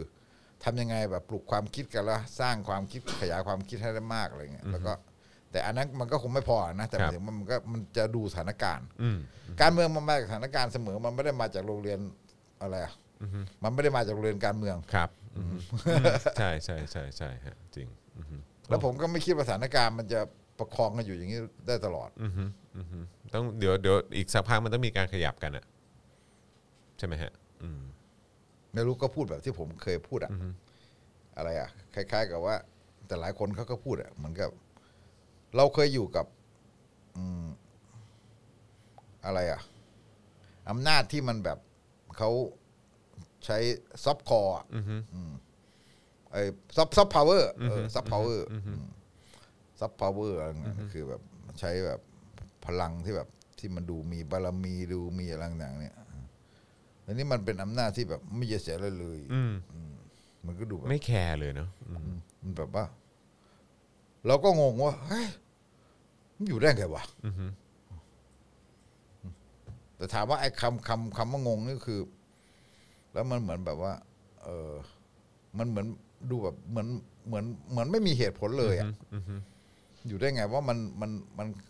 มันค้านหลักเหตุผลแรงหนังโดยสิ้นเชิง แต่มันก็เหมือนว่า มันก็ทำให้เราเชื่อว่า เฮ้ยน่ามันไม่น่าเป็นไปได้อะ อืม มันไม่น่าเป็นไปได้ที่อยู่กันคันอยู่กันอย่างนี้ตลอดไปอ่ะ ครับ ใช่ปะ อืมครับผม นั่นแหะผมถามว่าถ้าเรามีความหวังมันก็คือเราก็ต้องคิดอย่างนั้นอ่ะ อือฮึว่าเราคงไม่ได้อยู่กับอาณาแบบนี้ตลอดไปนะ เออ เออ ก็ต้องมีความหวังอย่าง มัน งี้ เป็นไป บ้าง ไม่ได้อ่ะ ครับใช่ครับ มั ใช่ น ใช่ ไม่ได้ยากมากแต่ยุคสมัยมันอะไรเนี่ย ครับ มันมัน อืม มันมาประจวบเหมาะบังเอิญพอดีอ่ะ อือฮึ ใช่ไหม แต่มันไม่มีทางที่จะอยู่ได้ยั้งยืนยงหรอกอืม อืม ใช่ไหมครับผมอืมครับนะฮะอ่ะโอเค คุณผู้ชมครับเอ่อเราฟังกันมาแบบรวดเดียวยาวๆกันขนาดนี้เนี่ยนะครับ ก็อยากจะให้สนับสนุนเติมพลังชีวิตให้กับพวกเราหน่อยนะครับ กับรายการของเรานะครับ 0698975539 หรือสแกน QR Code ก็ได้นะครับ ผมทางบัญชีกสิกรไทยนะครับ ใครติดตามอยู่ต่างประเทศก็สนับสนุนได้ผ่านทาง PayPal นะครับ แล้วก็อย่าลืมนะครับสนับสนุนแบบรายเดือนได้ทั้งทาง YouTube Membership นะครับแล้วก็เอ่อ Facebook Supporter นั่นเองนะครับนะเดี๋ยวเดี๋ยวอาจจะดูคำถามกันสักเล็กน้อยละกันนะครับ แต่ว่าย้ำอีกครั้งตอนนี้เราเพิ่ง 12%เองเออนะครับแอบไปส่องของพี่แขกนี่ 20 กว่าเปอร์เซ็นต์แล้วนะฮ ะ เราห้ามยอมแพ้นะครับผมนะฮะเพราะฉะนั้นมาเติมพลังให้กับช่วงของพิถึกใบตองแห้งกันหน่อยดีกว่านะครับผมนะฮะเอ่อคุณสุชาดาบอกว่าโอนแล้ว 200 ขอบคุณมากนะครับนะฮะ คุณสุพัฒน์บอกว่า อืม คงจะอยู่แบบนี้เอ่อไปได้ไม่นานนะครับ เออแต่ว่าก็ขอเวลาอีกไม่นานนะครับ นะฮะจะตามตามที่พิถึกบอกนะครับเอ่อคุณนพดลบอกว่ามีโอนแบบเราชนะไหมครับ อือหือครับ ผมนี่จะไปใช้บริการเขาด้วยเหรอครับเนี่ยนะครับ คนละครึ่งไหม คนละครึ่งฮะ เออ คนละครึ่งไหมฮะเออให้รัฐช่วยจ่ายนะครับเอ่อคุณโซฮอตบอกว่า I.O. พักเที่ยงหรือยังเออนะครับคุณจอร์แดนเฮนเดอร์สันบอกว่าถ้าเอาแบบเยอรมันก้าวไกลจะเป็นอย่างไร ก็ก็ก็คงหัวบไปเยอะเหมือนกัน ก็ควบอยู่ดีอ่ะ ก็ควบอแต่ายู่ดี ก็ควบอยู่ดีแต่ว่าเขาจะเสียสอสอเขตแต่ว่า ใช่ มันจะได้คะแนน แต่ทั้งหมดทั้งมวลเนี่ยคือถ้าท้ายสุดอะสมมติเพื่อไทยได้เอ่อเก้าอี้เอ่อของทั้งเขตแล้วก็ของปาร์ตี้ลิสต์มีก้าวไกลด้วยมีเสรีรวมไทย คือ หอ ระบบมันระบบเยอรมันมันสะท้อนเสียงได้ดีที่สุดเราไม่ได้บอกว่าใครได้เปรียบ ใช่ แต่เราวิเคราะห์เบื้องต้นว่าทำไมพลังประชารัฐมันเสนอ อ่าใช่ มันน่างงไหมอ่ะ อ่าอ๋อเออใช่ใช่ใช่ใช่แต่แต่ถึงเขาเสนออะแต่เขาก็มั่นใจว่ายังก็ยังมี 250 อยู่ไง ใช่ไหมฮะเออเขาก็ยังรู้สึกว่าเออถึงแม้ว่าเพื่อไทยก้าวไกลเอออ่ะเพื่อไทยจะได้เก้าอี้เพิ่มขึ้นหรืออะไรก็ตามเออแต่ว่า เขาก็ได้เปรียบ ก้าวไกลก็หวบหรืออะไรก็ตาม แต่ว่าก็อย่างน้อยเขามี 250 เสียงการันตีอยู่อะเออก็ไม่ได้จำเป็นต้องกังวลอะไรมาก ไม่อยาใช่กไหม ม ฮะ องในแง่ร้ายเลยว่าที่ ครับ จริงก็คือว่า อือฮึ อย่างน้อยเขาก็คิดว่าไอเนี้ยเพื่อไทยจะเป็นยังไงก็ช่างเพื่อไทยยังอันดับสอง ครับ เอ่ออเล่นงานก้าวไกลก่อน อืมครับผมอ๋อคือตั้งใจเล็งก้าวไกลไว้ก่อนเล พัก ย เลือกหนึ่งหนึ่งสอง ครับผมอืมเออก็เป็นไม่ได้ฮะ พักแก้หนึ่งหนึ่งสอง ครับผมอาจจะเป็นเป้าหมายที่ นะฮะที่ชัดเจนที่สุดนะครับ คุณสุวรรณีเอ่อเบิร์นดาวเข้ามาให้ 150 ดวงขอบคุณมากนะครับ คุณอัลฟาโซบอกว่าก็มันมีสอวอไงเออนะครับคุณทิดาวันบอกว่าโอนและจ้าฟังเพลินมากนะครับผมคุณโซฮอตบอกว่าคนละครึ่งแล้วค่ะ โค้ชแขกครึ่งหนึ่งพี่ถึกครึ่งหนึ่งเออครับผมนะฮะขอบคุณมากนะครับเออคุณสรายุทธ์ถามว่าต่างชาตินี่ซื้อบ้านได้จริงเหรอครับเออเรื่องที่ว่าเข้ามาถือครองที่ดินในประเทศนี้เนี่ย มันยังไม่ออกมาฮะ เออ มัน กำลังจะออกใช่ไหม มันมันมันมัน เขา ยัง จะ ไม่ได้ ออกใช่ไหม เขาเหมือนว่าเขาเขาว่าใช่ไหมฮะเอ แต่ อ คอนโดมันได้แล้วไง คอนโดได้แต่ว่าบ้านหรืออะไรต่างๆยังไม่ได้ใช่ไหม ยัง ฮะ ไม่ได้มั้ง อืครับผม ยังอ่ะผมยังไม่รู้ว่ามันออก ยังยัง กฎหมายมันยังไม่ออกมั้ง ครับผมคุณ VF บอกว่าตอนพี่ถึกพูดเรื่องหาเสียงนี่ อารมณ์มีไพ่ตองเอ็ดและโชว์ขู่คนในวงเลยนะเนี่ย ใช่ ก็ไม่ได้อะไร นะอืมก็แค่อยากจะบอกเฉยๆว่า คือก็อำนาจก็อยู่ในมือพวกเราอะนะอะไร แล้วจะผมบอกว่าสมัยหน้าเนี่ยพรรคก้าวไกลเนี่ยคะแนนตกเยอะนะ อืมก็ต้องก็คือต้องเตรียมใจนะ อืมเจอพรรคครูใหญ่อะ อ๋ออ๋อพักก้าวล่วงเหรอฮะ นี่คือ นี่คือเดี๋ยวจะมีพักก้าวล่วงมา มาด้วยใช่ไหมฮะ เออ ครับผม ตอนนั้นที่เสียวๆกันก็เสียวพักพักเกียนนะฮะพักเกียน นะฮะเอิ่มคุณวราวุฒิบอกว่ามาตราศัตรูอะไรรอ 8 ชัดเจนแหละเออเออแล้วคืออะไรฮะไม่ไม่ไม่เข้าใจเอ่อคุณทิดาวันเอ่ออ่าขอบคุณนะครับ คุณอัลฟาโซบอกว่าอันนี้ถ้าผ่านก็น่ากลัวนะอ๋อไอเรื่องที่เรื่องที่ดินใช่ไหมครับ คุณเกรียงไกรบอกว่าโอนแล้วนะ ขอบคุณมากนะครับผมนะฮะอ่ะขอขอดูคอมเมนต์ด้านบนๆหน่อยได้ไหมครับเออนะครับ ยิ่งรุนแรงยิ่งเสี่ยงก็จะเจอการต่อต้านยิ่งแรงเช่นกัน คุณวสันต์บอกมานะครับเอิ่ม หลายคนก็ดูจะเป็นห่วงพรรคประชาธิปัตย์นะครับ ว่าจะมีอนาคตหรือเปล่า จะศูนย์ทับเอยจะศูนย์พันธุ์ไหม กับการเลือกตั้งรอบหน้า พี่ถึกคิดว่ามันจะไปถึงขั้นนั้นไหมฮะ ยังยัง ยัง ถึ ใช่ไหม พันร ฮะ อกแต่ว่า เออ ต่ำลงไปเรื่อย อ่าต่ำลงไปเรื่อยๆครับผมให้เวลาเขาหน่อยเอออุตส่าห์เป็นพักที่เก่าแก่ที่สุดเออนะครับจะให้ไปไปไวๆขนาดนั้นได้ยังไงนะครับเอิ่มคุณอัลฟาโซบอกว่าผมชอบ work from home จัง ถ้าไม่ได้ work from home คงไม่ได้ฟัง daily topic แบบนี้ โอ้โหครับผมฮะขอบคุณมากนะครับเอิ่ม FC ใบตองแห้งค่ะนะครับเอิ่มคุณ เอาจริง ๆ ถ้า I.O. มาฟังแล้วคิดตาม เขาอาจจะตาสว่างมั่งก็ได้ แต่เขาไม่ไม่ฟังไงมาป่วนเฉยๆ แต่ I.O. เขาอาจจะไม่มีเหตุจะต้องฟังอยู่แล้วมั้งฮะ เพราะว่าเขาก็ได้เงินเดือนได้สวัสดิการอะไรอยู่แล้ว เออนะ ๆมี ครับ ค่าฟัง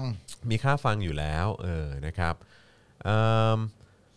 คุณทีพบบอกว่าก็ปกครองระบอบประชาธิปไตย ถ้าไม่ยึดหลักความสุจริต หรือหลักประโยชน์สาธารณะแล้ว ถ้าพรบพรกมันขัดกับหลักการปกครองในระบอบประชาธิปไตยใครจะท้วง ถ้าท้วงถูกและต้องโดน 1 1 2 1 6เนี่ยเอ่อคงมีหน้าที่เสนอรายชื่อกกต อ๋อครับผมนะฮะมีคนบอกว่าให้พี่ถึกด่า I.O. ให้หน่อยนะครับ ปกติแล้วเห็นถ้าเกิดว่าเอ่อรายการนี้เครื่องด่า I.O. ที่หนักๆหน่อยก็จะเป็นอาจารย์วิโรธเออ นะครับอาจารย์วิโรธก็จะมาแบบดูเดือดหน่อยนะครับดูเหมือนอัดอั้นอัดอั้นมาตั้งแต่ตั้งแต่เอ่อตั้งแต่อยู่ Voice แล้วนะครับผมนะฮะอ่ะโอเคนะครับนี่ก็ 1 ชั่วโมงครึ่งแล้วนะครับในการไลฟ์นะครับก็ขอบคุณทุกๆท่านที่สนับสนุนพวกเรามานะครับเดี๋ยวเราจะเจอเอ่อพี่ถืออีกทีก็จะเป็นเอ่อเว้นเว้นเว้นวักไปไปหนึ่งสัปดาห์ เว้นสุขครับ อ่าเว้นสุกร์นะครับนะฮะเดี๋ยวเราจะได้กลับมาเจอกันอย่างแน่นอนนะครับเอ่ ถ้า อ ยังอยู่นะไม่โดนโควิดไปก่อน โอ้ยต้อง ขเล่น โอ้โหไม่โดนสิเออครับผมพวกเรานี่ทำงานอยู่กันแค่วนๆอ เฮ้ ยู่ ย แค่เนี้ยแห รอ ละ บ ครับ นี้ผมกลัวจริงนะ เสียวใช่ไหมฮะ เสียว เออครับผมตัว เออ ตัวละลอกสามนี้ใช่ไหมฮะ เออ เออทำไม ยัทำไมงดีว่าเรา ทำไมถึงกังวลเป็นพิเศษครับรอบนี้อืม นักข่าวโดนเยอะนะครับ อ๋อนักข่าวฮะอ๋อนักข่าว นักข่าวต้องไปตรวจกันเยอะ อ๋อเหรอฮะ ในแวดวงสำนักงานสื่อ เออ ทั้งหลายเนี่ย เออเออเออครับผม ก็นักข่าวเพี่ไปพักภูมิใจไทยกันทุกสำนักอ่ะ อ๋อไอตอนที่เลี้ยงเลี้ยงเอ่อที่เขาทำบุญใช่ไหมฮะ มันไม่ใช่มีแค่พักการเมืองอื่น อ๋อ ไป ใช่จริงด้วยจริงด้วย แต่นักข่าวผมก็ไม่ติดกันหรอกแต่ ครับ หมายถึผงม ว่าเราก็จะไปรู้เหรอ เออแต่เราก็กลัวแหละ เออมันหมายถึงว่ายังก็ ไม่แต่คือจะรอบไหนก็ตามเราก็สมควรกลัวแหละครับพี่ถึกกับ ทุก การ ออฟฟิศสื่อเนี่ย กับการที่มีการบริหารจัดการโดยรัฐบาลนี้มันก็ต้อง ทุก ก อ ลัว อฟ อ ฟิ ยู่ ศ แล้วแห สื่อ ละ นี่เสียวกันหมดเลยเพราะว่า ครับผม มันต้องมีนักข่าวไปทั้งเอ่อรัฐมนตรีเอ่อใช่ไหมกับทั้งนักข่าวคมนาคม ครับผม ทั้งนักข่าวเอ่อที่ไปพักภูมิใจไทย นักข่าวที่ไปอะไรต่างๆพวกนี้มันมีหมดอ่ะ ครับอือฮึ ถ้าพวกสายอาชญากรรมนี่มีนักข่าวตำรวจอีก ครับ ผมเออจริงด้วย มันก็ใกล้ตัวเข้ามาทุกทีนะฮะเออไอ้ไอ้ที่ผมรู้สึกใกล้ตัวที่สุดเอ่อที่สุดมันจะมีอยู่สองครั้งก็คือหนึ่งตอนที่ครูทอมเออเขาเขาเขาก็ตรวจโควิด ตอนนั้นก็กลัวมากเพราะว่าเพิ่งเจอครูทอมก่อนหน้าวันตรวจไปหนึ่งวันอ่ะอันนั้นก็ไม่มีอะไร แต่ว่าไอ้อันรอบล่าสุดเนี่ยแหละที่ที่ผมก็ตกใจก็คือที่ที่โรงเรียนลูกแหละเออที่บอกว่าเฮ้ยมีมีผู้ปกครองคนหนึงเป็นเออแต่ว่าท้ายสุดตรวจแล้วก็คือก็คือคนอื่นก็ไม่ได้ติดนะนะเออก็สบายใจแต่ไอ้เราเนี่ยก็ไปจองไว้ก่อนเลยไง ไปจองไว้ล่วงหน้าเลยแบบโอ้โหสงสัยต้องไปตรวจละเออนะครับแต่เห็นคิวแบบนี้แล้วน่าจะหนัก แถมโรงพยาบาลนี่ก็น้ำยาก็จะหมดแล้ว แถมเตียงเต็มแล้วด้วยนะฮะ ครับ เห็น แต่ มี นี่ไป ข่าว ทุก ม วงการ ไปทุกวงการจริงๆนะครับผมนะฮะก็ดูแลสุขภาพกันด้วยละกันนะครับนะฮะยังไงก็เรื่องนี้เป็นเรื่องสำคัญ เรายังต้องต่อสู้กันอีกยาว นะครับและต้องใช้ชีวิตกันต่อไปอีกยาวด้วยนะครับเรื่องนี้สำคัญนะครับนะฮะวันนี้ขอเอ่อขอบคุณพี่ถึกมากเลยนะครับที่มาร่วมพูดคุยกันนะครับแล้วก็รู้สึกเอ่อมีการเอ่อเขาเรียกว่าคลี่ออกมาขยายขยี้กันแบบว่าได้หลากหลายประเด็นมากโดยเฉพาะเรื่องของการแก้รัฐธรรมนูญเนี่ยแหละนะครับแล้วก็เรื่องของการเลือกตั้งด้วยนะครับก็ต้องเอ่อ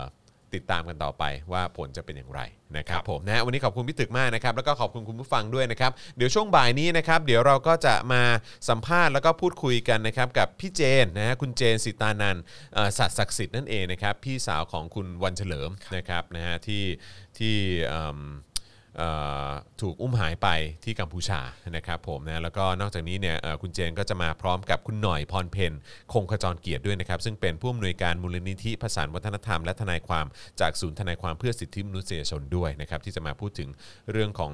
กระบวนการตอนนี้นะครับในการติดตามเอ่อความเป็นจริงนะครับว่าเอ่อเอ้ยหรือว่าข้อเท็จจริงนะครับว่าเอ่อมันเกิดอะไรขึ้นกับคุณวันเฉลิมด้วยนะครับนะเดี๋ยวยังไงก็ติดตามกันได้บ่ายนี้ ซึ่งเดี๋ยวคุณปาล์มจะมาร่วมสัมภาษณ์กับผมนะครับ แล้วก็ช่วงเย็นนี้นะครับช่วงเย็นนี้ Daily Topics ก็จะเป็นคิวของพี่แขกคำปากานั่นเองนะครับเพราะฉะนั้นวันนี้แน่น ๆ เช้าเจอพี่ถึก เจอพี่แขกด้วย บ่ายนี้เจอพี่เจนนะครับสิตานันนะครับแล้วก็คุณปาล์มรวมถึงเย็นนี้นะครับก็เจอพี่แขกอีกครั้งใน Daily Topics นะครับวันนี้เอ่อพวกเราลาไปก่อนนะครับ สวัสดีครับ สวัสดีครับ Daily t o p i c กกับจอห์นวินยู